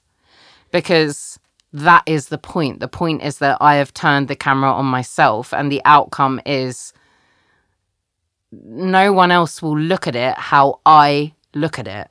And I will look, it's just like any picture that you see of yourself, or as a photographer, I know this better than anyone. The picture that I love of a person is not always the one that they like of themselves Yeah. because you have a very specific way of critiquing your own photograph. You know, that bit of your nose that you don't like, that you've never liked, Yeah, yeah, yeah. might be really prominent in this picture. and you can't see the wood for the trees. Yes, it's what fits your impression of yourself, Exactly. your idea of yourself. Exactly. And I think that that's like, you know, the idea of self portraiture. I've always known that that is something that almost, I know it would free me in some way. But the fear of what's going to be in the image at the end supersedes that little little artist person inside me that's going do it do it Could that it." potentially be why your lens falls mostly on men? i don't know i'd never really considered it in that way Okay. i think um i'm not saying it's not correct i'm i'm processing what you've said because i think it's quite interesting um i think initially it was more about you know as a photographer you turn your lens on what you find attractive you know and i think that male photographers especially in fashion photography throughout history you know they've kind of been able to turn their lens frequently like look at helmut newton really good example Yeah, on mostly women and nude women and the kind of women that he likes you know, like, look, any of those exactly. guys. um, and not be questioned about it. But also the male's uh, ability for self-reflection yeah. is also a bit diminished. Let's be Yeah. let's be real. So that Yeah. is almost expectant. Yeah. Like that's so um, symptomatic Yeah. of of masculinity itself, of Yeah. the fear of turning of, of sitting another man down and being Yeah. like, well, this is at least one half of a mirror. Yeah. Or you know, like Yeah. so it's it is um, symptomatic, but I do completely understand. Yeah, no, I, and and I think you're I think you're probably very right. You know, with what you said, it's just it's uh something that I'd never even thought of myself. And actually, what I've been enjoying about you know, like exactly like you said, I shoot more and more women each and every day. You know, and I think what is what I've enjoyed about that experience is there's a certain there's a certain like solidarity there's a certain um trust that is created like woman to woman that is kind of n- not repl- replicated in a situation where I'm photographing a man, for example. You know, it's like a different set of skills come into play, a different set of interpersonal skills come into play. Yeah. And when I'm photographing a man, I suppose it's it's potentially less about making them feel comfortable and more about making them feel and with a woman, I feel much more concerned with making them feel comfortable. I don't feel the need as much to challenge them. And I wonder if that actually in it in its very nature by you know the sort of history of who has been you know big name photographer. I know we've got people like Ellen von Unwerth, you know, but if we sat here now and and thought of the first 10 photographers that came to mind, they'd probably be men um, or mostly men. And I wonder if actually the very fact, again, that it's a different eye and a different way of seeing is, like I said, with men, I feel that they are challenged. With women, I want to make them comfortable. Well, if men have been shooting for all these years, then maybe they've been challenging the women and making the men feel comfortable. And so that's a direct reverse. You know, I can't speak for everyone, but I think that's a really interesting way of looking at it. And and whichever side of the fence I'm sitting on at that particular moment is still an interesting new way of approaching either the same sex or the opposite sex. And I think especially in my pictures of men, I'm challenging tropes of masculinity Yeah. and that oh i've never been able to articulate this how i how i feel that i'm about to or have just done um and that is where i'm imposing my femininity onto them in exactly the same way that someone like helmut newton with those beautiful nudes or beautiful empowered images of women. You know, he was actually imposing his attraction, his masculinity, his you know Hmm. on those women. Well, it's interesting because it all with the male female dichotomy. It's interesting because it feels like it almost always leads back to desire, which is another manifestation of judgment. Yeah, But then in your same sex sittings, it's more about reflection for the sake of reflection, yeah, which is really interesting because I, I don't and I don't know where I'm going with this because I'm just making it up as I'm going. But how do we, or maybe now we're getting more to a point of where it's always about making somebody else feel more comfortable.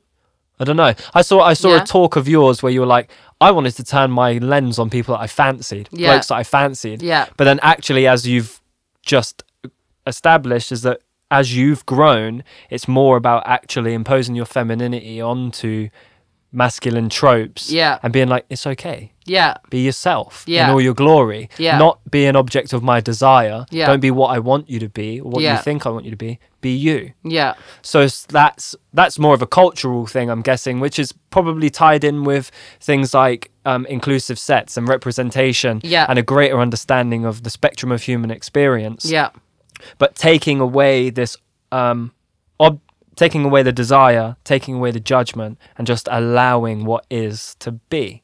yeah, Which is, is difficult for any artist, for any photographer, even as a woman, to sit in front of another woman and not see f- what you might wish you were, Yeah. or all of the things that you could be, yeah, and just see them for who they are. And and I guess that only comes from a place of real happiness or or acceptance of who that photographer is. And the same with a man, you know, Yeah. not to look at another man and be um, uh, challenged or provoked with all of the things that you could be. For ex- yeah, the, the, uh, I don't know where I'm going with it, but it's this idea of not projecting yourself onto them. Like Richard Yeah. Avedon would say, you know, like none of my photos are true because they're all just pictures of me. yeah, Like, and none of them are pictures of them. yeah, But Is there a way?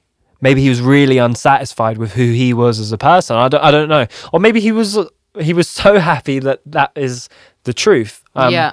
But you know, But you know, I think I think that they both of those things can be true.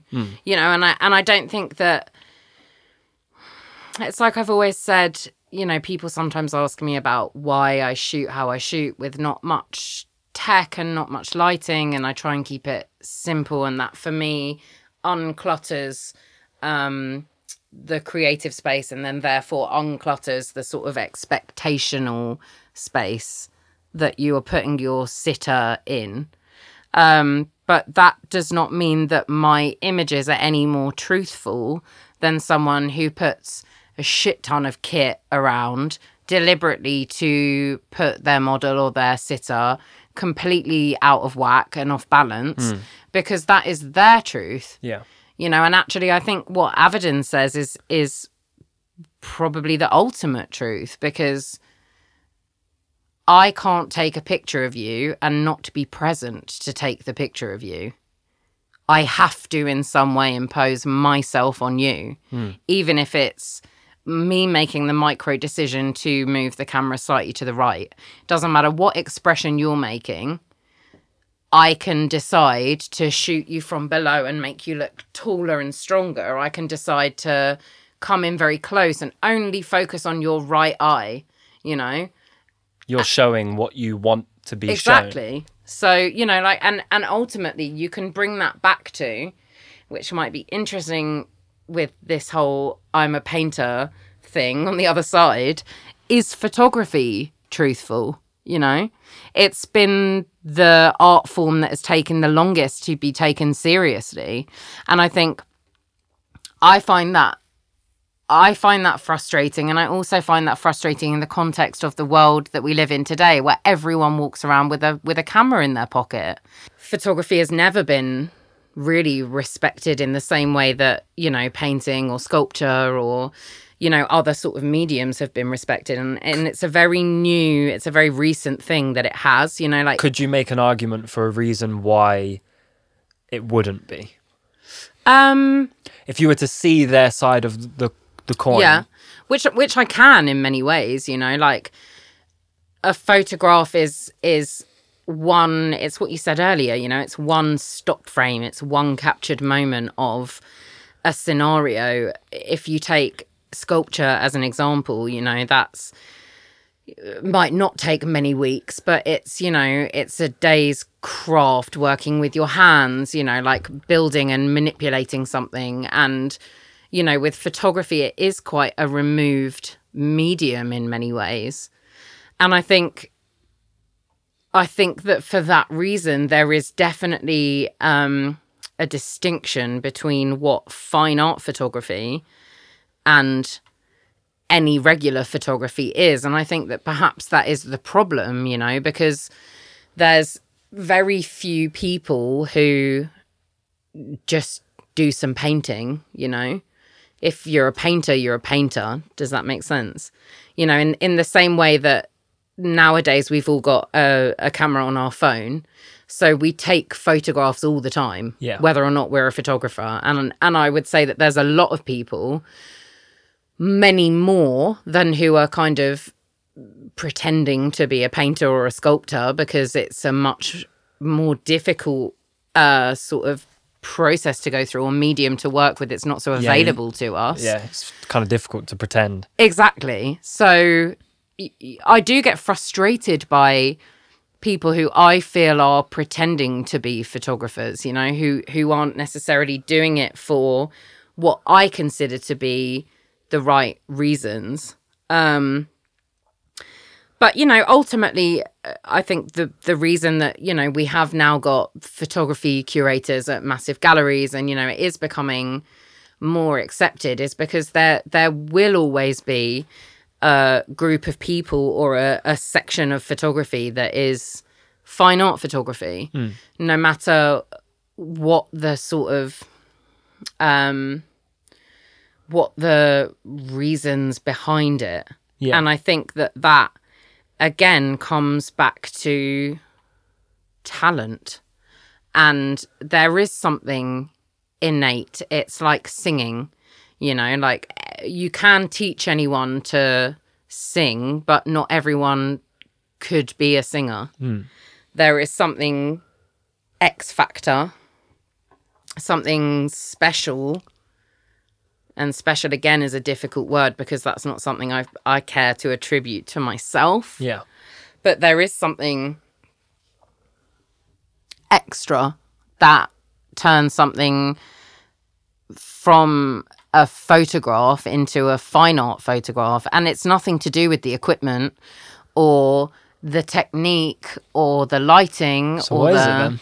What's present in it's a the photographer Okay. it's their way of seeing you know because because i wouldn't and actually it goes back to you know when i said it's a conversation for another day because you can have a fine art photographer whose medium is the iphone i believe that that is entirely possible can't think of an example of one but you know that is entirely possible for me maybe actually something that holds me back in a in a, a sense of the availability of the image is the fact that I am so concerned with an analog process. And that's not to say that it's not right for me to be an analog photographer. That's something that I I know is the truth for me hmm. is analog photography. I I have no interest in it when there is no process of alchemy, when there's no physical object at the end, when I don't have a filing cabinet full of negatives that I will save if my house is burning down. Everything else can go. They're coming with me, you know? And for me, that is my truth. I don't know where I'm going with this. Just Keep going. Keep following it. Just keep going, keep going with the thread. But yeah, I mean, you know, I think, you know, I can understand why photography has not always been considered to be Do you feel like film, even though it was later than photography, do you feel like film was more respected off the bat than photography was? film as in moving image. Yeah. uh, Um, uh, as, I guess as in cinema. Well, not nec- not just film cinema, but th- yeah, the moving image. Yeah, I mean, I think I think again that's that's if you want to look at kind of artistic processes, there is no way to make cinema without many processes being involved. Um, and I think I think that that is what kind of uh, has it again it almost brings us back to the struggle, you know, has a photographer struggled enough to get their one image, you know, if all they did was go out with a camera and click a button. Yeah. You know, a cinematographer has not a cinematographer, a director, let's say a director has come up with an idea. They've worked with a script writer. The script has been given to actors and actresses who have been cast. They have then been dressed.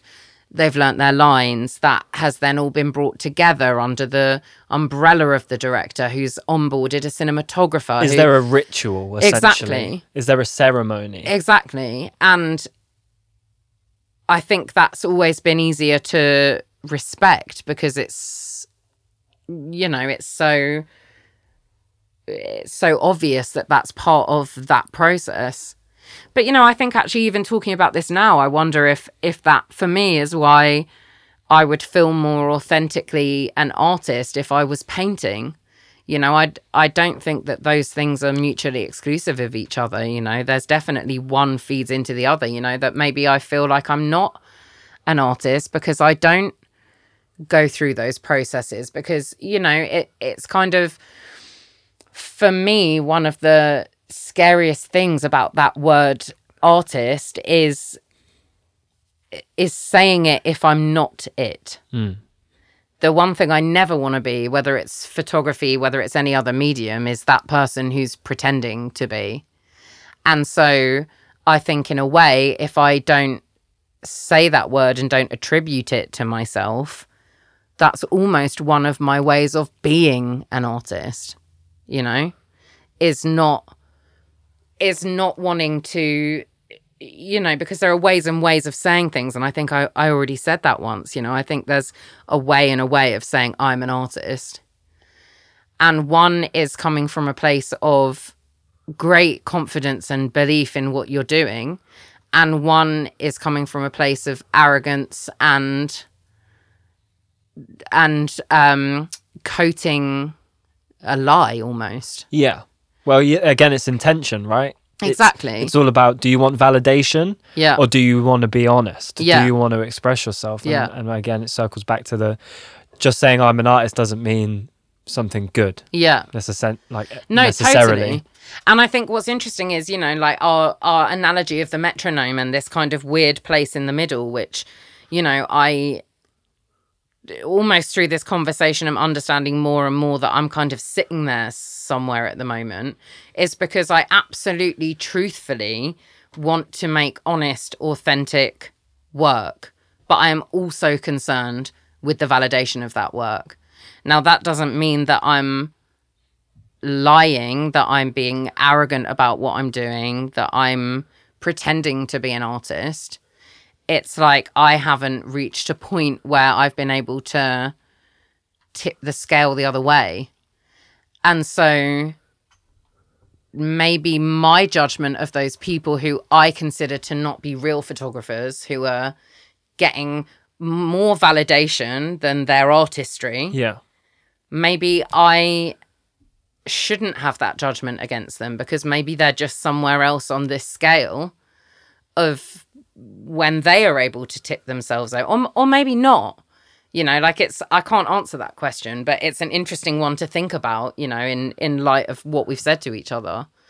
I don't remember asking a question, so I mean, I don't think you've asked a single question. Like, to be fair, this conversation has flowed pretty organically. So, when we were speaking about uh, the the well, it's funny. The photographer is always present. yeah, Um, to steal a Marina, Marina Abramovich. Abramovich. Yeah.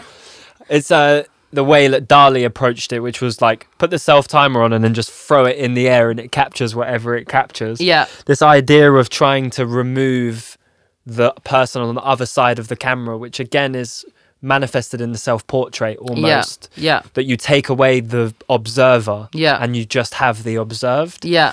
Um it's interesting how photography is the only medium where that kind of can happen. Yeah. You can't have a, a painting without a painter. Yeah. which I guess is the basis of postmodern art. Yeah. Right. It's, it's how can I remove myself from this process as much as possible. Yeah. Which is where you get the Jackson Pollock. Yeah. Which is where you get the Yves Klein. You get all of these people who are just either scattering or covering themselves in paint and jumping on a canvas. It's Yeah. like how can I get out of the way Free as flow, free flow. yeah, Yeah. how can I get out of the way as much as possible? And I don't think that served us really. I don't Yeah. think post. I don't.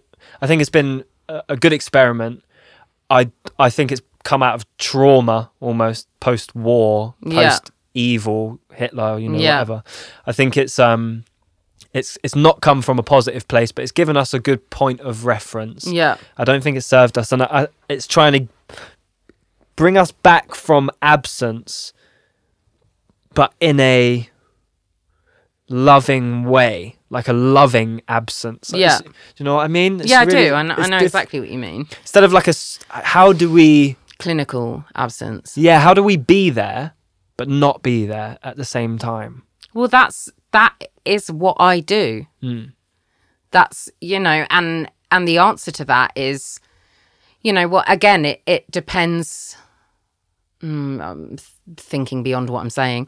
Um, it depends what you are photographing or painting or sculpting, but my job, my what I believe is the most important thing about what I do is being present, being lovingly present, being non judgmentally present, but also not being there at all, not being so present that someone else can't have a visual voice. And that's what I was saying about my assistants before. You know, they're there, but they're invisible hmm. because they aren't stepping into that moment with me and who I'm photographing. So being present and being not present, it's almost like my dichotomy as an artist, you know. It's you know, like life and personality and humanity is is kind of a game of manipulation. And that's a word that has a really negative connotation to it. But all it means is m- the ability to mold. Yeah, and it's everything that we do every day. You know, like I try and make a point if I'm buying some milk in the morning to say hello to whoever it is that I'm buying milk from. You know, like that's part of my daily existence is that I would like to think that I am spreading some kindness and warmth and, you know, personal interaction in situations where sometimes definitely in in inner city London or urban environments, we certainly forget to do that. You know, we're so busy doing something else that we forget to go up to the stranger crying on the street and say, Are you okay? You know, regardless of what their reaction is going to be. They might tell you to fuck off. That's fine. They might need a hug. That's also fine. But I'm that person who I'm trying to make sure that as I'm traveling through life, I'm manipulating the situations, you know? And that can be a positive thing as much as it can be a negative thing. I'm not necessarily trying to trying to do you over. I'm not trying to get one over you when I'm photographing you, but I am manipulating who I am so that you are more comfortable in my presence, hmm. you know? And that is how I feel that I'm there but not there because me, Olivia Rose, might not necessarily be present.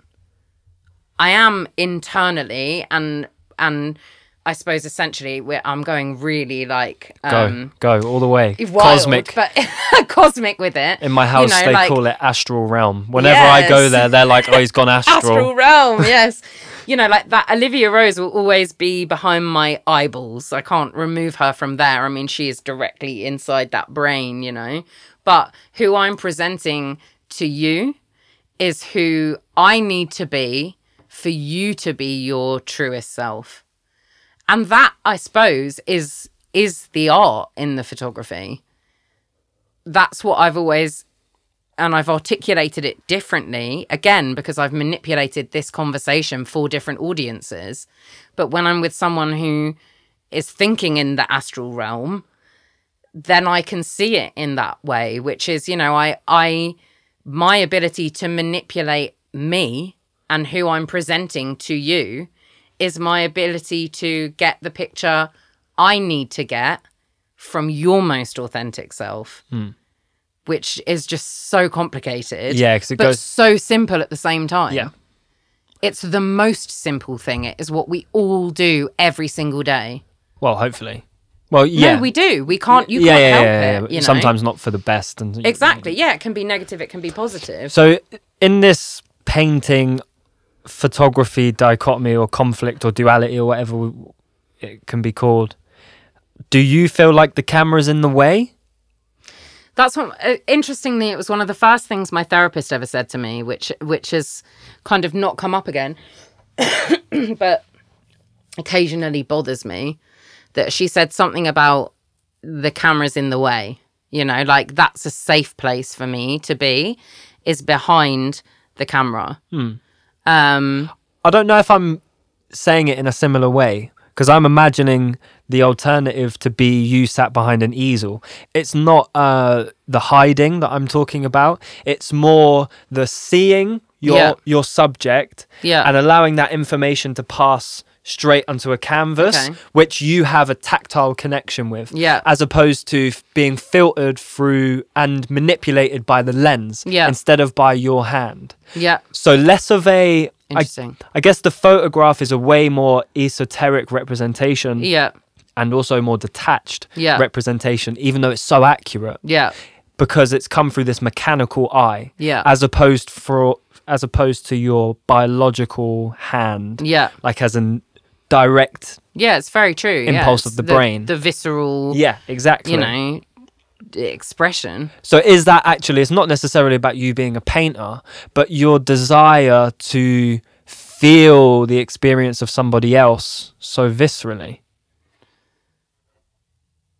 Oh, I've just never thought about it. I don't know. I don't know. Yes, I suppose is the answer to that question. Like, yes, there, you know, like there's obviously a reason why, you know, the, I think the interesting thing is that my my dad's a photographer and he's some somebody that you That know, is interesting. Tell me more. Oh. I have a tumultuous relationship with that guy, Uncle Dad, you know, and you know, he's a successful photographer. He's taken some amazing pictures and he also has work in the National Portrait Gallery.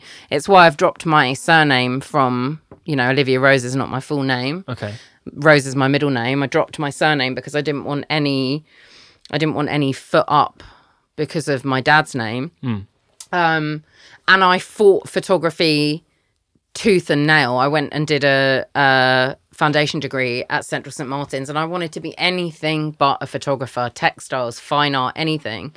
And I applied for many different degree courses and was rejected from all of them apart from photography. And it's like my whole journey, all roads have led to photography.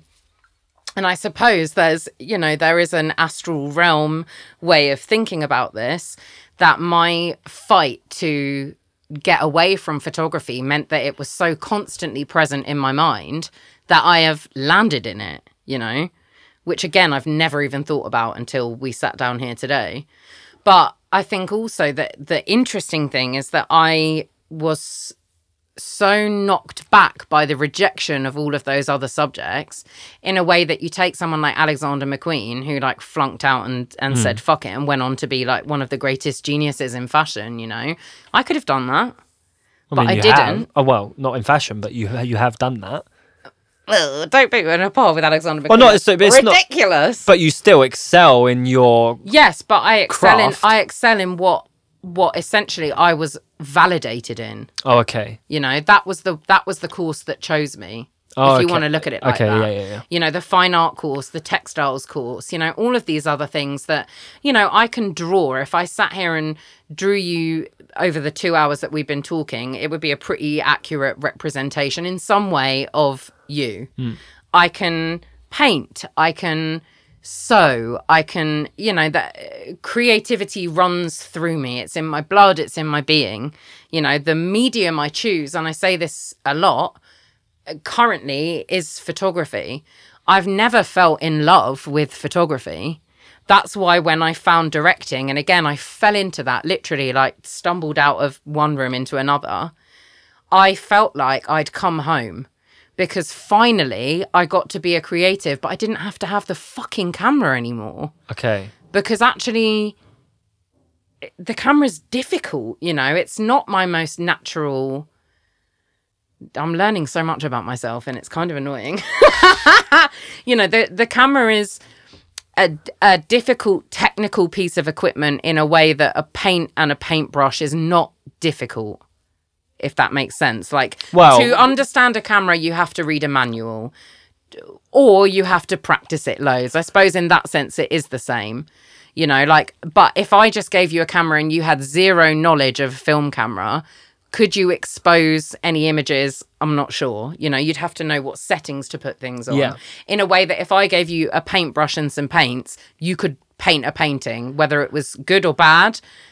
I mean, again, that's up to opinion, but yeah, but it's all about how the, the question isn't like take a photo. It's it's about how could you accurately accurately represent what it is that you see. yeah, So to do that with a f- uh, a camera still takes however many hours to learn. Do you know what I mean? Yeah, You when you took your first photo versus you now, the ability to capture what it is that you're seeing. yeah, Uh, just like if you were to start really going seriously with painting tomorrow in 10 years you'd be like oh i thought that painting was easy yeah. do you know what i mean Yeah. it's, it's not There- Yeah, there's- but you know, I don't. I don't actually think I'm saying painting's easy. What I'm saying is you can't, you can't operate a camera Without without, some some, technical Okay, knowledge. okay, okay, okay. And that was the thing that for me, I have no interest in that technical knowledge. yeah It's why I've never cared about the studio, never cared about fla- like fuck flash. The light comes from the sun or the lamp or the you know and and that has always been my ethos. And I think actually in photography and the way that I've applied that to photography that has is what has made my work feel to others more like art than someone else's photography. Because I've been I've been utterly stubborn on that because I can't do it any other way. Yeah. Because I you know in order to learn how to use studio flash beautifully you have to be interested in technology and that's not one of my interests yeah so that is why, on a really literal level, I stepped into directing, and it was everything I loved about photography interacting with people, manipulating people, manipulating myself to manipulate them, trust. Um, the delicate game and dance that we play when we're doing those things, but I don't have to give a fuck about the camera anymore. Mm-hmm. And actually, you know, is that the be all and end all for me? I don't know. You know, is there another medium that I need to pick up? You know, like over the summer when I was in, I've got a family in Bermuda and I was over there for a friend's wedding. And for the first time in many, many years, I took a sketchbook and I took a pencil and I was drawing people. And I don't even know what the end of the sentence is, but there was something beautiful about that for me. And they're not drawings that I want to show people. They're not, you know, it, it wasn't done for any reason. It just was and it just happened. And yeah, maybe I need to to get back to that place a little bit more. And maybe that will make me a better photographer ultimately. well yeah i'm guessing it would just make you better at all of your expression whether Yeah. that's filmmaking photography i found that delving deeper into my art is at the same time delving deeper into myself which makes me able to communicate better Yeah. Conversation is as much of an art form as any as of these other crafts. Yeah. So even just being able to express yourself in a conversation is like Yeah. motivation enough to do it for me. But it is interesting, like what.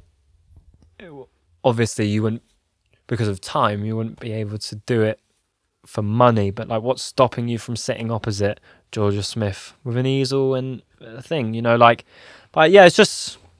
It's yeah, really but I mean, I think I think actually what you just said about conversation, you know, like I'm quite self aware in terms of what my sort of skills are. And although I might not be comfortable to say I am an artist, I will tell you that I am articulate. Yeah. And I'm totally happy to say that. That's why I like. Articulate. yeah, I'm Um, articulate. No, articulate. Art. The word art is an articulate. I've never even thought about I've that. never thought about that either. we need to look that up later because there's Art- definitely a and, reason. And art is, well, art. The, the etymology of art is uh, basically just means a skill that has been repeated so much that it's now become an art. So Is it's like, yeah. But I actually thought some it was something to do with heart, and it was something to do. It was that's what I thought. Which then, if Art is in heart. yeah, but I thought I thought it was something to do with heart etymo- etymology wise. Which then, if you take articulate as being communication and the ex- to clearly express from the heart, that would be Yeah. what articulate.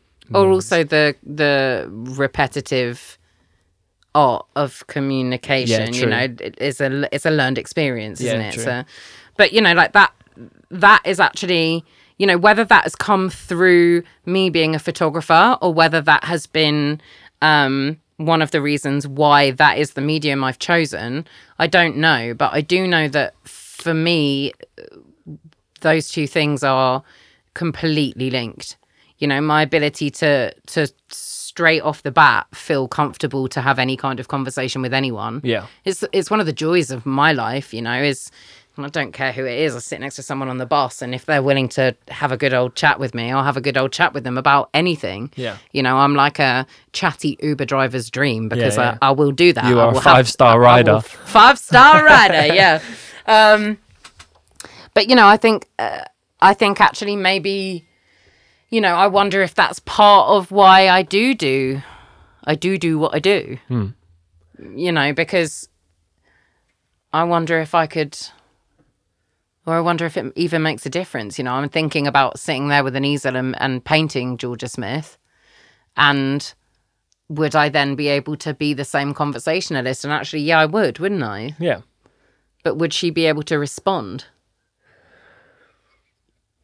Who knows? But it would create an opportunity at least. Hmm. It's very different.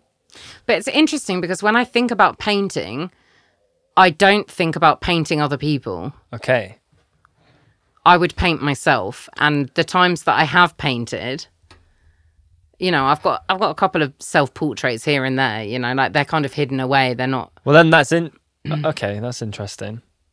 Because that's you know when I think about photography, I never think about wanting to photograph myself. I would like to photograph mm, other interesting people, but painting, I can't imagine painting someone else. That's interesting. What do you make of that, Mr. Psychoanalyst?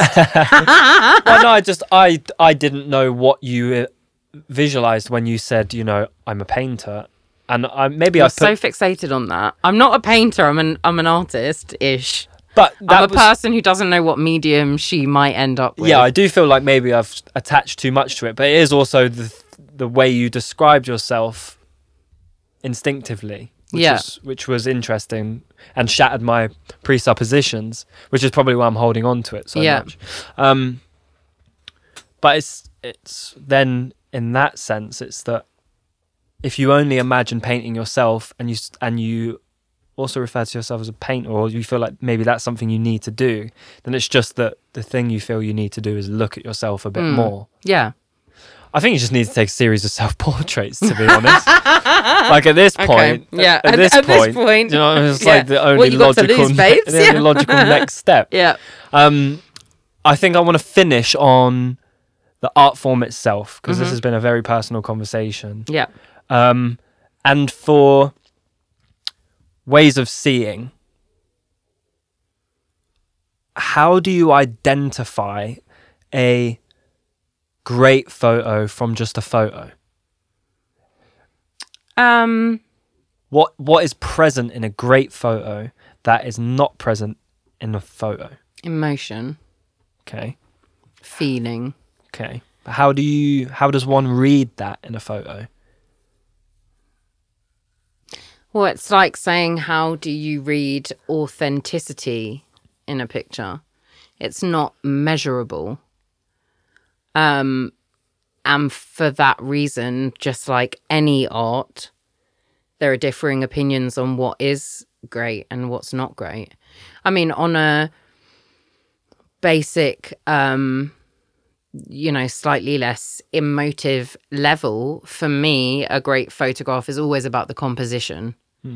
And it's about what you do with the negative space as much as it's about what you do with the positive space. But a truly great image will make the person viewing it feel something. So that is not to say that the image itself has captured emotion. It's that the person who views it feels something. And I suppose that that would be my answer across the board with music, with you know, with any kind of art form or, or medium. And I really believe that when you can feel something from what you're looking at, that means it's been created with great integrity and with great authenticity. Whether it's the sitter that's been authentic or the photographer, either way, somehow that is present in the image. And who, what photographs can you think of that have, two, this is a twofold question, that you looked at? Actually, wait. Your dad's photography. Oh, yeah. Could you identify great emotion in that? Yeah. Is that where you learnt it? Or was that where you realized, oh, this is a very great vehicle for emotion? Um No, because I think when you know, when my dad was around and when his sort of photography was kind of present, you know, there's there's kind of a gap in my life for when his photography was kind of present and and sort of known to me or a point of interest to me. It's come back now. It was there when I was much younger. So, you know, maybe in my in my early life, I understood the importance of photography to him, and that's an emotional connection. So, you know, I'm sure I was in some way influenced by that. Um, but I realized, I think what made me sort of realize my emotional connection to photography was actually at university. Like, you know, when I was, like I said, I, I didn't want to be a photographer. It was like anything, else. Anything but. Yeah. And when I got onto this fashion photography course, God, not not not even photography, mate. It was fashion. I was like, oh my God, you know, like nothing could be more pithy and irrelevant to fine art than fashion photography, you know? So I was like, this is absolutely the fucking pits. I tried to be, I tried to get onto a journalism course. I was like, fuck this art stuff. I'll be a, I can also write, you know, like, fuck it, I'll go and be a writer and I actually got a place on this journalism course. And it was just as I was going into my second year, a tutor came and changed my entire perspective on photography because he said to me, You're the only one in this class that, because you just don't give a fuck about the photography, is doing something really authentic. I was taking pictures at the time of all of my gay friends and I was writing uh, my dissertation on being a fag hag. What does it mean to be the woman with all of the gay friends? And I was documenting them on Polaroid because, you know, that was just kind of the medium that I'd picked. It was instant, but it was still film and it was tactile and imperfect and all of the things that I love as an artist. And it was him who made me realize that I do have an emotional connection to what I'm doing in a way that a lot of other people on that course didn't. People who I thought were much better than me because they were achieving a much more um, uh, like social standard accepted form of photography. And that's why I've always been really stubborn about the way I shoot. Because if you want something to feel like my photography, if your whole mood board is my images, then it has to be shot how I shoot. Because I can't make that with £10,000 worth of lights. Yeah. And, you know, um, what was the second part of the question? Oh, can I can I tell you an image that I think conveys that? Yeah. Um, what's the best example of this? Well, well, when I was talking about it, I was thinking of Diane Arbus, and it's the shot of the there's a little white boy in braces holding a grenade, or is it two grenades in his hand, and it's like slightly fisheye. There's like light dappled on the floor.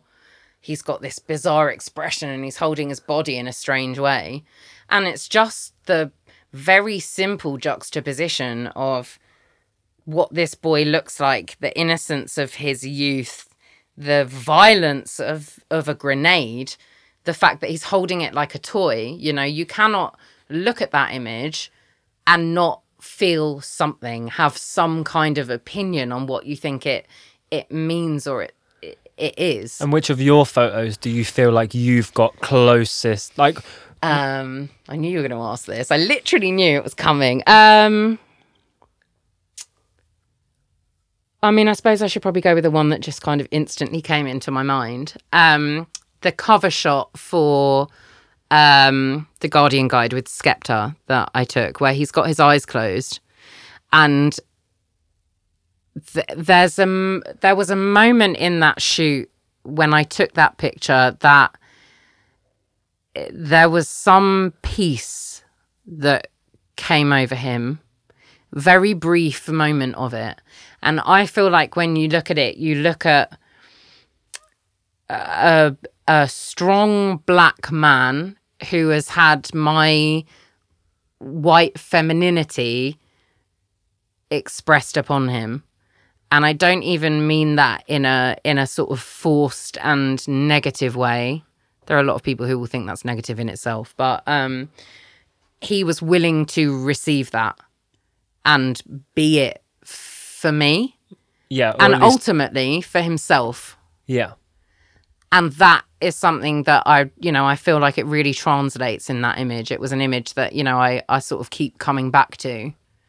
But inversely in that same set of pictures there's another image where he very much off his own back did this he was shirtless and he kind of did this thing where he put one hand in front of the other. And when you actually look at the image it's it feels almost like a boxing stance but there's no fist it's a stop don't you know and there was there was a very i don't know there was a very powerful like muse and photographer connection between us when we did that shoot and it evolved over the day that we were shooting. And what i find is interesting is that that is very much him and the other shot is very much me. And i think you can see that when you look at the two pictures together very interesting. I can't wait to look at them side by side Yeah. now. A last thing I've got it's a it's an idea I have. okay I think I was called to music because one of the most prominent memories of my childhood is coming down the stairs and like peeking through the door and seeing my mum crying listening to Tupac Dear Mama. Oh my god, that's so good. Okay, uh, that's what I want to paint. And I was like, I have this idea, so I took it to my best friend, and I and I was like, "K- Have you got anything similar? He's an artist as well. I won't tell you what. And he was like, "Mm." he couldn't think of anything, and I went, When your mum got divorced from your dad, what was the first thing that she did? She was like, he was like, she went out and she bought a Salvador Dali print and hung it up in the in the lounge where we would all sit and eat dinner. Interesting. And what do you think he does now? Painter. He's a painter. He, Yeah. he's a, he draws. That's his work looks almost not like Dali, but Yeah. it could be up on that wall. Yeah. And your dad, the photographer, obviously seeing this alchemy of emotion process Yeah. and being like, "That's," and not even consciously, but uh, subconsciously, deep somewhere inside, like a seed is planted of that's the way in. That's the vehicle for emotion. Well, you know, I think something very interesting about what you've said is there was a a whole time during my parents' divorce where my dad took back his artwork from the house. And so if you can imagine through a child's eyes, lots of things that used to be hanging on my walls were disappearing hmm. almost out of nowhere it felt to me. And part of my process of moving into my house where I live by myself, and I've lived there for two years, has been nesting. And a part of that process has been my house is like an art gallery. You come to my house, it's my work, someone else's work. It is all curated across my walls, it goes all the way around through to the bedroom. And I wonder if part of my process is replacing those images that I felt in some way were taken from me. So there's the deep shit. I think uh, Hope you ain't watching this, Dad. or if you are, yeah, give me back some of those pictures, man. yeah, right. Do you know? Interestingly, like two days ago, and I missed the post today. I asked my dad. He, um, because I've been trying to delve back into my memories. Hmm. Because there's a lot of my childhood that I don't actually remember. Yeah. I've obviously put Likewise. it somewhere. Um, and I've got a memory box in my mum's house, and I'd asked both of my parents, "Can you dig up anything that you've got?" I want to see it. I want to whatever. So my dad started sending me a, a series of photographs, and one of the contact sheets was of my little sister, who's ten years younger than me, and the first time I ever held her as a baby. And I want it. Like there's something about that contact sheet, that set of negatives, and I was like, Dad, send that to me.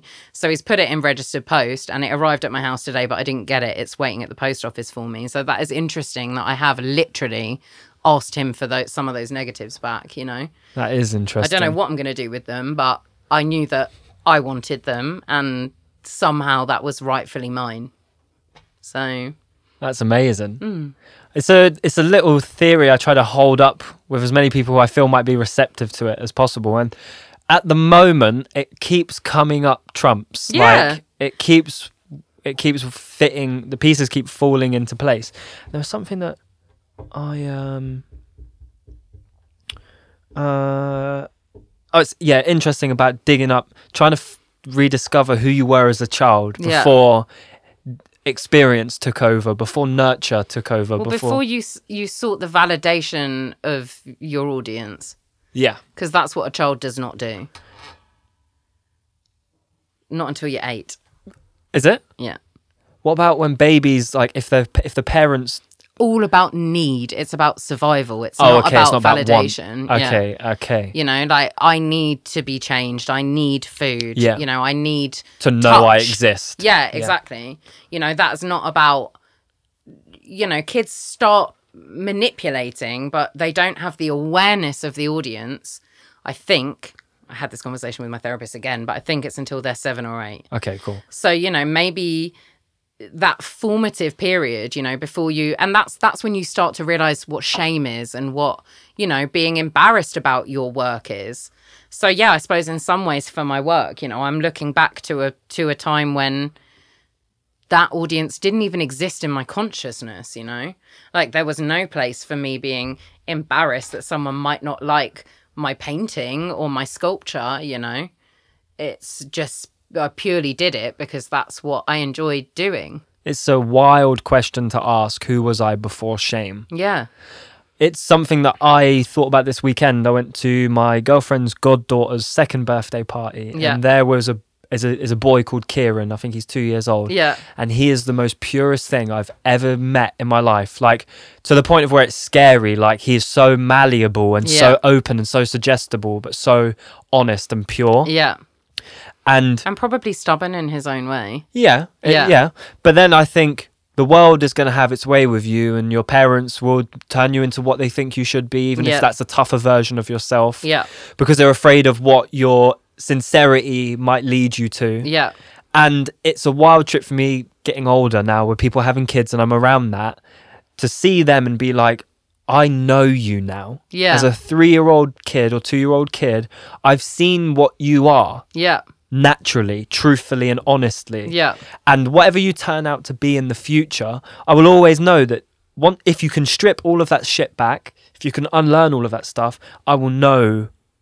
I know what's under there, Yeah. or at least what was under there. Then that gets me thinking about myself. Like, who was I naturally? You know, what kind of child was I? Yeah. And and I'm guessing you're going through this. No, exactly. I mean, your your Kieran is my Kyra. You know, she's she's like honestly the love of my life. I call her my baby, and so do her parents. Yeah. You know, the weird thing is, I barely even know this kid's parents. I've met him like twice or three times. yeah, but, but, you can't you can't predict what's going to affect you or yeah, what's yeah. going to kind of like infiltrate your mind, you know. And and I didn't have any real interest in children whatsoever until she was born, and she has been such a major and important part of my kind of healing process and my process of understanding who I was, you know, or not just who I was, but but what a child is, mm.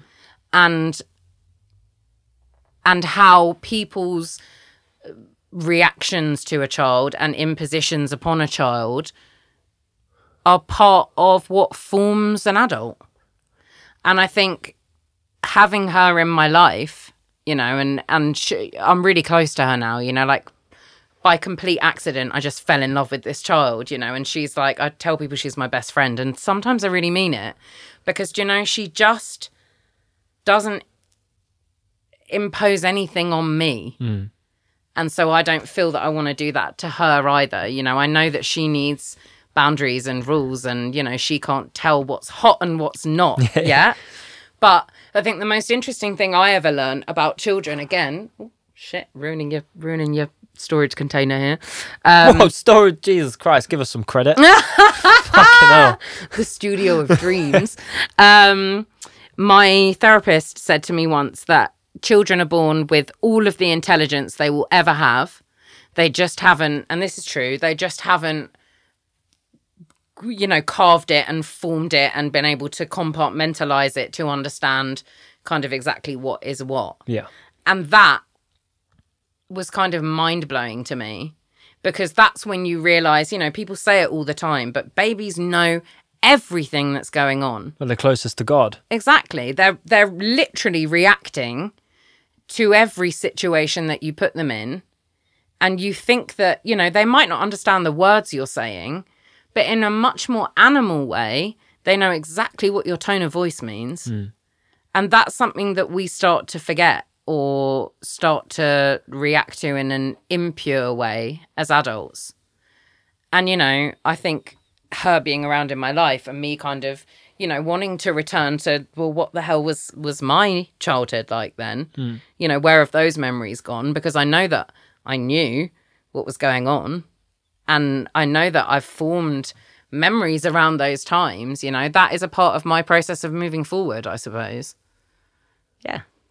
I think that's a bombshell to end on. I think it's, a, it's a perfect point of reflection for anybody listening to this because I know it is for myself as well. It's a question that I am asking more frequently. And my mum's gone through some stuff recently where she's found herself like trying to reconnect with her mum more, which has led her to old photo books and stuff. So I'm um, vicariously getting the, the images as well. Yeah. And I'm like, there was no baby pictures of me until like six months ago because life.